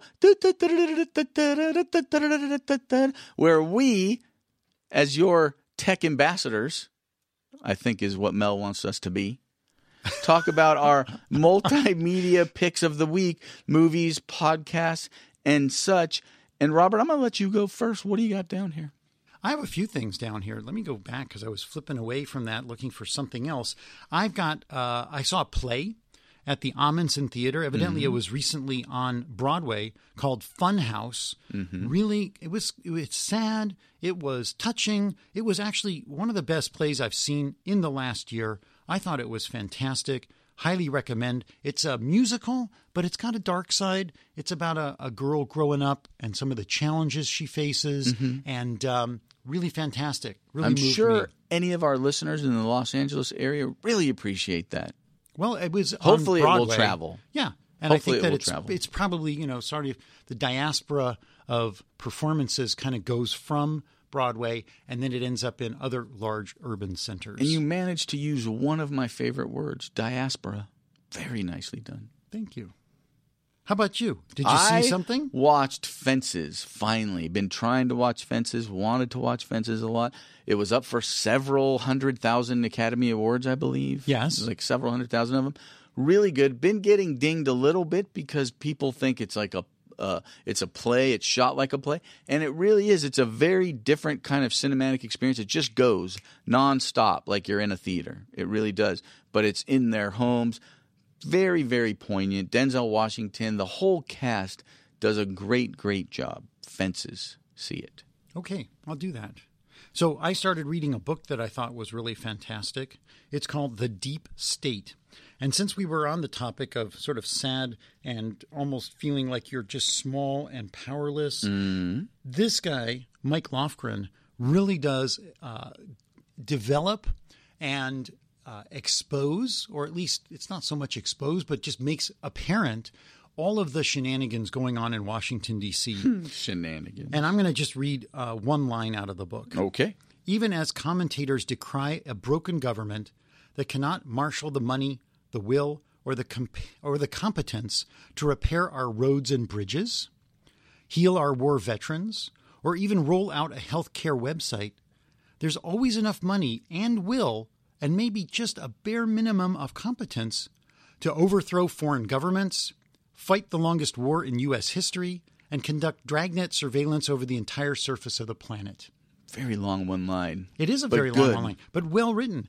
Good book, The Deep State, Mike Lofgren. Okay, the deep state. How about an app pick of the week? Hey, wait, wait, wait. Hold on one second. Mel, what's your multimedia pick of the week? My multimedia pick of the week, and you're going to laugh at me for this, all right? Because all my friends do.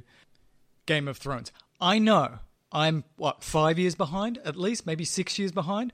I always knew I would love Game of Thrones, and I watched the first few in the series, but I never got back to it because I was busy and uh, I just didn't get back to it. Well, finally, on the flight here, and while I've been here, I've been doing a bit of binge watching of the Game of Thrones. And what could be wrong with medieval times, sex, drugs, rock and roll, imps, dragons, badness? It is genius, incredibly well acted. The costuming is amazing. Do yourself a favor. If you're like me and if you've been putting it off, now's the time because you can binge watch the heck out of Game of Thrones.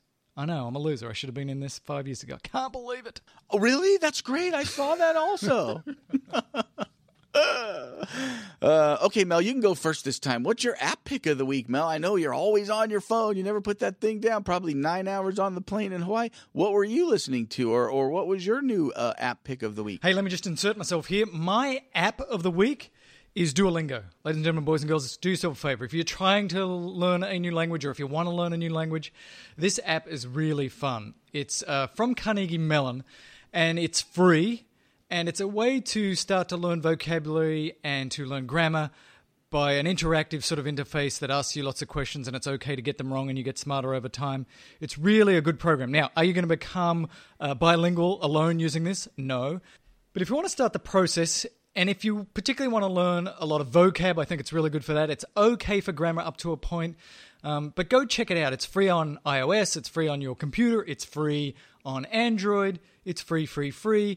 And the story behind it is very interesting and much longer, which we can talk about if people are interested at another time. But that is my app of the week, Duolingo. Oh, really? That's cool. Very cool. Interesting. I have, Robert, I have no room on my phone for such things. no room on your. Why is that? Is your phone fully full? Fully full? It's fully full. No, Wow. it's not fully full, but I've got so many apps that I don't actually use, and now I've got to figure out ways to get rid of them. So do you have? Is it because you have no space? Because I have an app for you. Oh yeah, I do. If A you have no Space space, Maker app? I use Google Photos Yeah. for my images and videos. Yeah. And they just every I take a picture, it automatically goes into Google Photos and off my phone. that's fantastic. Yeah. that could save all the space. on my All phone. of the space. Yeah, because I make a video to put on Twitter for talking Tesla, and then Right. I forget about it. Right. Mm-hmm. And then I've got like 90 videos on my phone of that I couldn't give a damn about It just anymore sits there. because I just shared it, Yeah. and all of Talking Tesla Nation enjoys it, and not including the video of my trunk, which is yet still coming. Mm-hmm. Yeah. Yeah, we're waiting. I've only I've only logged a dozen to fifteen letters on that, but honestly, what I'm waiting for is my J1772 extension. I bought a 40 foot extension yeah. so I could at work where it's constantly iced, Mm-hmm. extend myself out. I could park like in another parking lot and still plug in. Are you going to get like a cable crossover so cars can run over your cable if they have to? Well, Oh, that would be a good idea. Maybe I'll just get some like I don't know, paint it in red and then drag it over their cars because they've iced me. No, we've already talked about that. Mm. No, Robert. Bad, Robert. We're going to So, be nice. I we spoke a while ago about the Teslab app, right? Signing up for the Tesla, but that's the the third party app that controls the Tesla. Yes. I finally got my invite to the beta. Oh, really? And How did I- you get your invite? I well, I signed up for it on the website, and it So came did via I. email. So did I. Came via email over the weekend, Maybe that's who was calling me on the phone. and during I the put it show. in. Oh, let me see. And I tweeted some images, uh, some screenshots over the weekend of the way that it looks. yes. and it's pretty cool. It's a pretty cool interface. You can see your stats. You can see if you're charging. You can put a little. I put a picture of my car in there. I've made my profile private because I don't want people to know where I am at any given time. But I'm still part of all the leaderboards. So last night, so right now, I'm at 79% of efficiency What does that mean? when I drive my car the way that I the way that I drove it like I charged it yesterday Okay. and drove to Valencia to do my curling Okay. that way I personally drove was about 79% efficient What There would are- be hundred percent efficient? I don't know driving that means like utilizing full uh, my guess is it's utilizing like the amount of energy at, to its max Hmm. like your max MPGE E that the car could possibly do my guess is how I wonder that if would be- efficiency is would that be related like to hyper miling. and it and it tells you how much range you've lost due to phantom drain which which is like i guess if your car is kind of on maybe warming the battery doing all of the other things so i lost 15 miles in the last 8 hours to phantom drain i don't know why It was really cold last night. Yeah, it maybe. was like in the forties. the average temperature and it gives you the average temperature during that time 56.6 degrees yeah, well, that's probably it. Probably got a lot colder than that. So you can you can push a button right here and it says max charge and you can set it to 100%, 60%, like you can set your charging in uh, in the app. how high do you keep it? It's at 80 That's right good. now. yeah, that's that's what's recommended. Uh, you can set your cabin temp. I can turn the fan on and you can lock and unlock the car from that page. You can see all of your stats. So, um, and it showed you like when there was a screen that I tweeted, and at, when your car's plugged in, it'll show you when you get what time it will be approximately when you get to 100 miles, 50 miles, 150 miles. So it'll it'll show you like kind of how much time you have to wait before you can move on about your business. So good job Tesla beta so far. And then there's a whole I got a f- I got a bronze medal last night A bronze medal. for saving $5 in gasoline when I drove to Valencia. So if I had driven my ice car to Valencia, so you didn't get fi- you didn't get a bronze medal for curling. no, we you did got a bron- win. You got a bronze medal on the way to curling. I got a bronze medal on the way to curling from the Okay. Tesla. So there's a gaming aspect of this app. It's pretty cool. I'm just saying. It's not it, it sort of adds it's the functionality of the Tesla app with the, the community aspect of it as well. All right. and gives you a little bit more. I'll let you you you'll get it hopefully and maybe you'll have much more. I haven't spent a lot of time with it, so we can continue to discuss it if the people are at all interested. Neat. You know what time it is? What time is it? Time for letters. Oh, or the show to be over. Which is it? Letters. Letters. Okay, Robert, it's the time of the show in which we listen to our listeners. We listen listener. We listener listeners. We listen to our listeners. Let- I'll start off with Oh, the first please. letter. Please, James Mott. Hey, James. Talking about Alexa. He wrote that Alexa, uh, a couple weeks back, has been approved as an quote official skill. In other words, it That's could- that my valet thing that they sent to us that you had to go in like big circles to get it into your Alexa. Now you can just enable it. awesome. So, what does that allow you to do? I don't know, Alexa. She's not here. She left. She's been replaced by Hey Google. Uh, it allows you to honk your horn Okay. and do most of the functions that the official Tesla app does. So you could be like, "Hey Alexa," you don't have to say "Hey Alexa." You say, "Alexa, uh, turn my car on." Alexa, open the door. I have a question. Yes, sir. What if, like, you have a child or a wife named Alexa? Like, if you say something like, You're screwed. "Hey Alexa, where's where's the tofu?" and you get like multiple people answering you. What if you have a child named Google? I'm sorry, I can't help with that right now. My wife can never find the tofu. What's going on? Hey Google, do your homework. Sorry, I can't help with that yet. there you go. There- How many people have named their child Google? Apparently, Google's a teenager. Yeah, how many chi- how many children are named Google? I've seen some interesting names working in the emergency room, but never have I seen anyone named Google. That's a good thing. Yeah, so far. At least if you everybody's going to have one of these Google devices in their home. Yeah. The next letter comes from Ryan Elson. What you didn't mention in regards to the economics of energy storage when you recently discussed the power wall is that some utilities pay less for the energy you feed back into the grid. So, Sure do. They don't even pay bastards. for me. So, if you pay 15 cents a kilowatt hour and the utility in the evening only gives you 6 cents for that, you're losing 9 cents. Bastards. Yeah. So for me, and this is for a lot of people in Southern California, because either you have San Diego, PG&E, E, or Southern California Electric, you pay significantly more between noon and 6 p.m. The rest of the day, you pay around 14 cents, I think it is. But when you're feeding back into the grid during that height of the market to noon till 6 p.m., at least in the summertime, that's the height, you get, I think, a credit of somewhere between th- around three cents per kilowatt hour you pump back in, or just a credit that you can draw. So if you draw that energy out anytime, day or night, it's an even wash.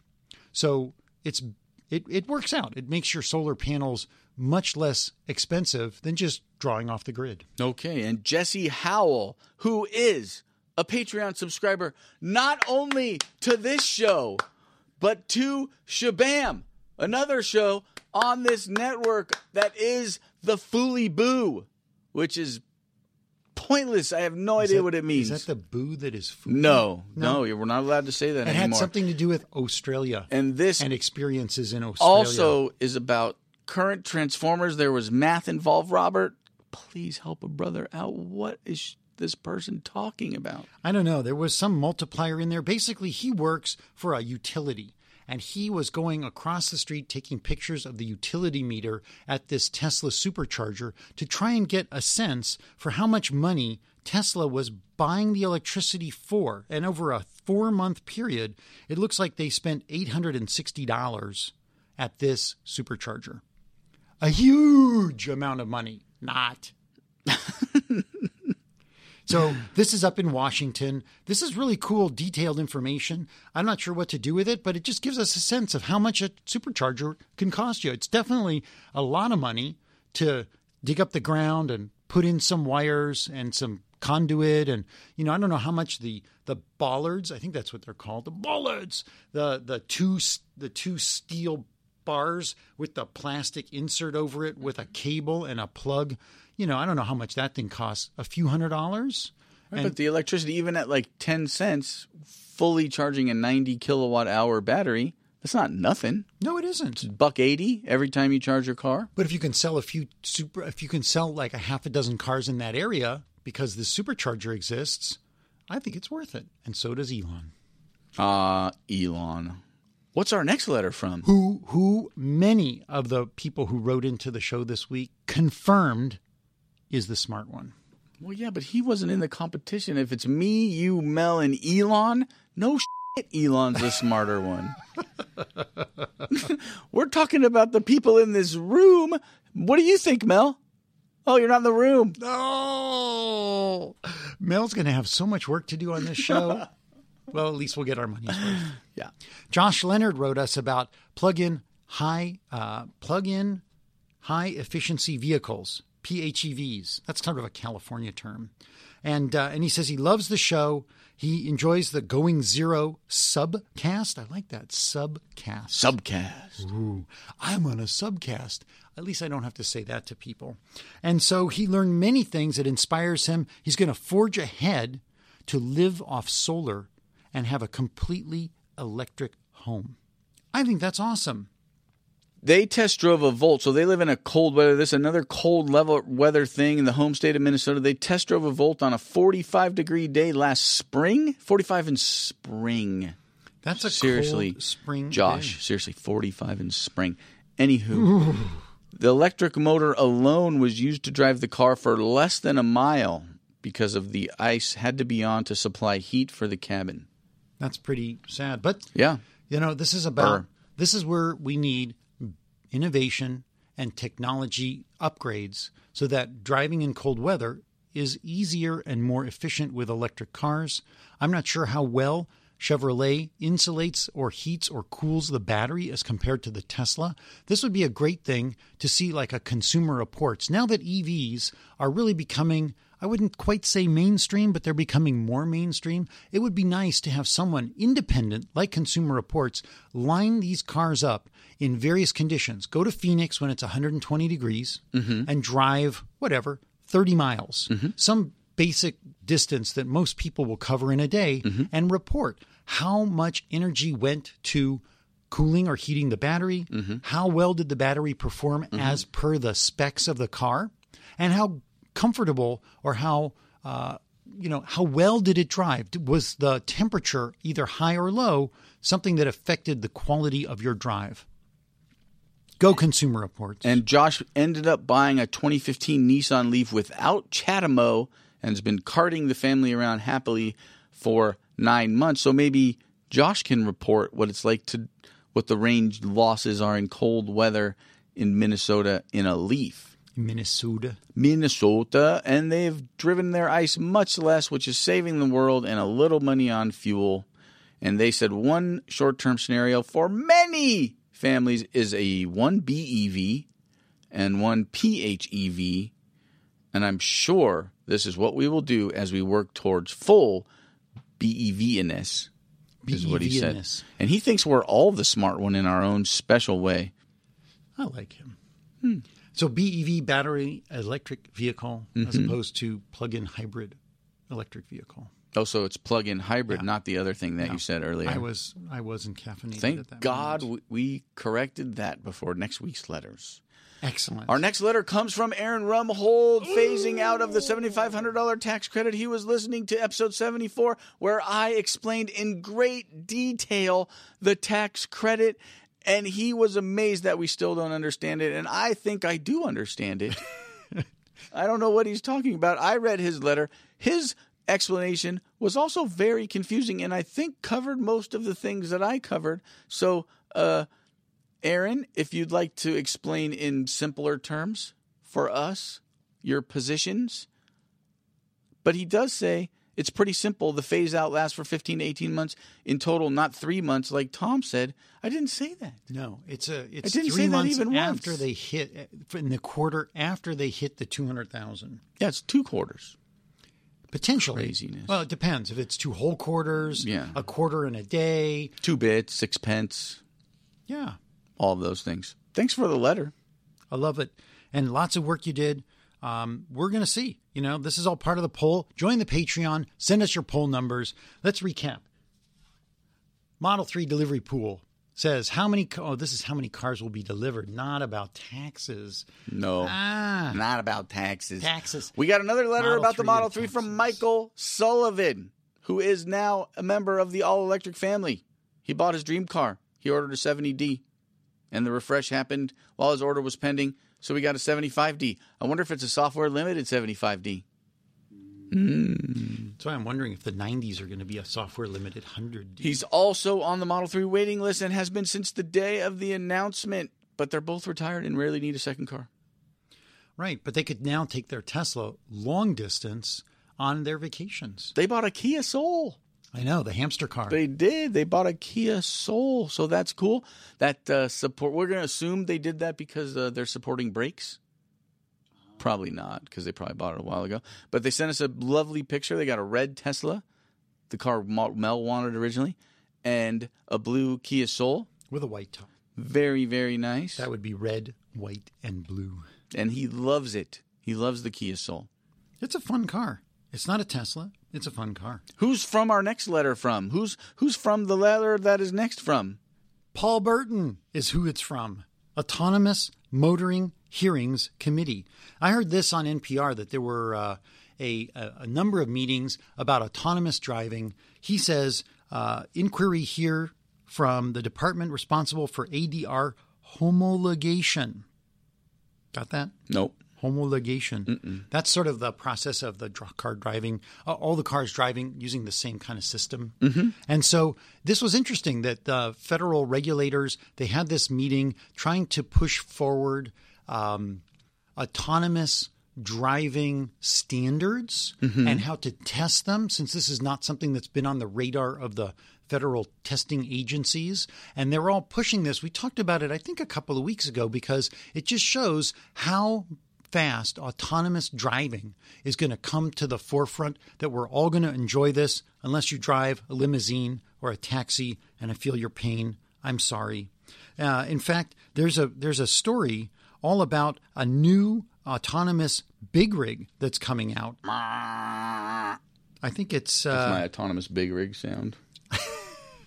In case you were wondering. Okay, Robert. That's it. that's it We've been talking for a very long time. Mel's not even here, and this show's over two hours long. What is going to happen when all of those times I said, well, What do you think, Mel? How long is this show's going to be? Nine hours long. And he's going to have to read the rest of the letters from all of the people who wrote in in the last week. There were a lot of them. You know why? why is that we love them and we want Mel to have feel like he's part of this show. yeah Because right now he's probably out there in Hawaii. Oh, I wish I could be part of Talking Tesla, and it's probably really affecting him emotionally to not be here. Let's leave the rest of it for him, Robert. I think we did an excellent job in Mel's absence, as it were. One might even say he's the appendix to this show. He's a little, he's like a little end bit. I don't know. I, I'd say there are others among us who might get inflamed and raging and need to be cut out sometimes. I think in each of our own ways, we're all the appendix of this show. oh, that's that might be the next T-shirt Does somebody that creates. make Cece the large bowel? oh my god! I hope it doesn't. But this has been a lot of fun, Robert. I think it's been good. It's good The Monday. people will speak. yeah, and they we will look tell forward us. to your letters. Yeah. See you next week. Thanks to all you Patreons, new, old, and uh, future. future, future. Adios, ciao. Booly boo out. Just when I thought the show couldn't get stupider, I leave and it gets stupider. Ladies and gentlemen, boys and girls, I thought they did a fantastic job, but let's do some of the letters that they didn't have the time, the energy, or the interest in doing. Remember, I did. I cared. I got out of my own way while sitting in Hawaii drinking a Mai Tai and did letters. Here they are. Marlo Zwedinsky, who's been um, on the show a number of times in terms of uh, letters, has one here. He's talking about Model S model years versus production year. And I'm not really sure what Marlo was getting at exactly, but I can tell you this. He did send a picture of a gigantic, overwhelmingly large diesel engine, the biggest in the world. And I gotta tell you, it is ridiculously large. and spewing forth of bad things. But um, we'll put a link in the show notes because you got to see it to believe it. Ben Brown sends us a letter from the UK, and his business is basically to deal with towing, fitting tow bars and hitches and all this stuff, and was wondering whether we think that autonomous vehicles in the future will have this capacity. And I'd say absolutely. I think where autonomous vehicles is going is to do everything that occurs now and more of it.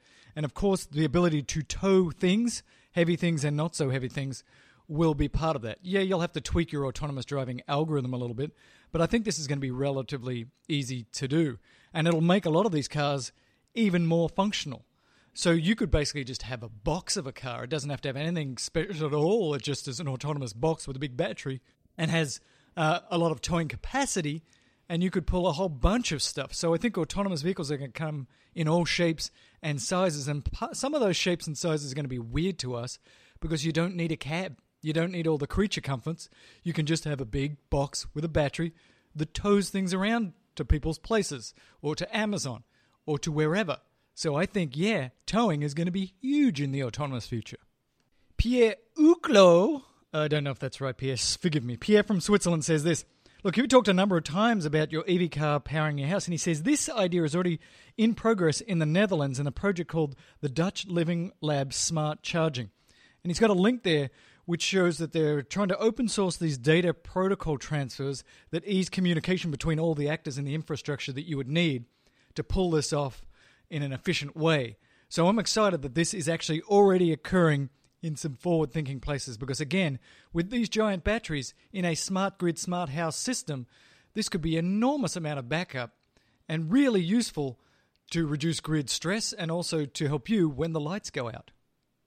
Corey Boiling sends us a letter, and it's about um, instead of using lithium batteries, you use sodium and you use glass instead of sort of usual cathodes and anodes. And this is actually a technology which is being developed by a guy called Goodenough, who is actually the co inventor of lithium ion battery. And as always with this sort of research stuff, they say they're going to be able to triple the density. It's going to be fast charging. You're going to be able to have lots and lots of cycles, and it's not going to be a problem. And I say, bring it on. I'm so excited about this. But there are so many of these articles, so many of these researchers coming out and saying this stuff. And the question I always have is, how much and when will it come to market? And they never really talk about it in these articles because that's the hard part. Electro Man tells us that we need to get on the Tesla Motor Club forum, and yeah, we're definitely planning on doing that. And Brett with one T, not Brett, but Brett, says interior options. He goes through there's um, a lot of different interior options. He thinks that there'll be basically three minimum for the Model 3 a tan, a white, and a black.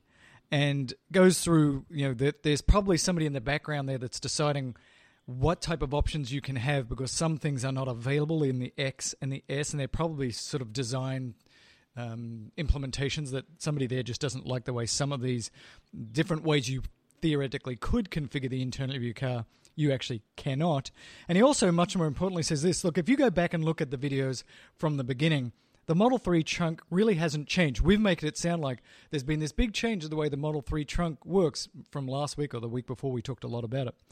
And he also said that uh, if you want to have sort of a hatchback, a full hatchback opening, you're not going to see that till Model Y. And I've said it before and I'll say it again. I might actually skip Model 3 because the car I think I really want is a Model Y. I want an X with 300 miles range and no effing falcon wing doors and uh, a hatchback. That's what I want. And I think that's Model Y. And notice on the earnings call, not a word was said. Not a word was said about Model Y. You're not going to hear anything about that until at least 2000 and I don't know, probably second half of 2018 they might start getting serious about it. Piers Dawson Damer, who's from Hobart, mate, um, asked us about tours. He's coming into the US and wanted to talk about you know how you get a Tesla tour and a SpaceX tour. Look, if you've got a Model X, you can just call um, or email Tesla and schedule a factory tour. It's part of the deal of buying that ridiculously expensive car.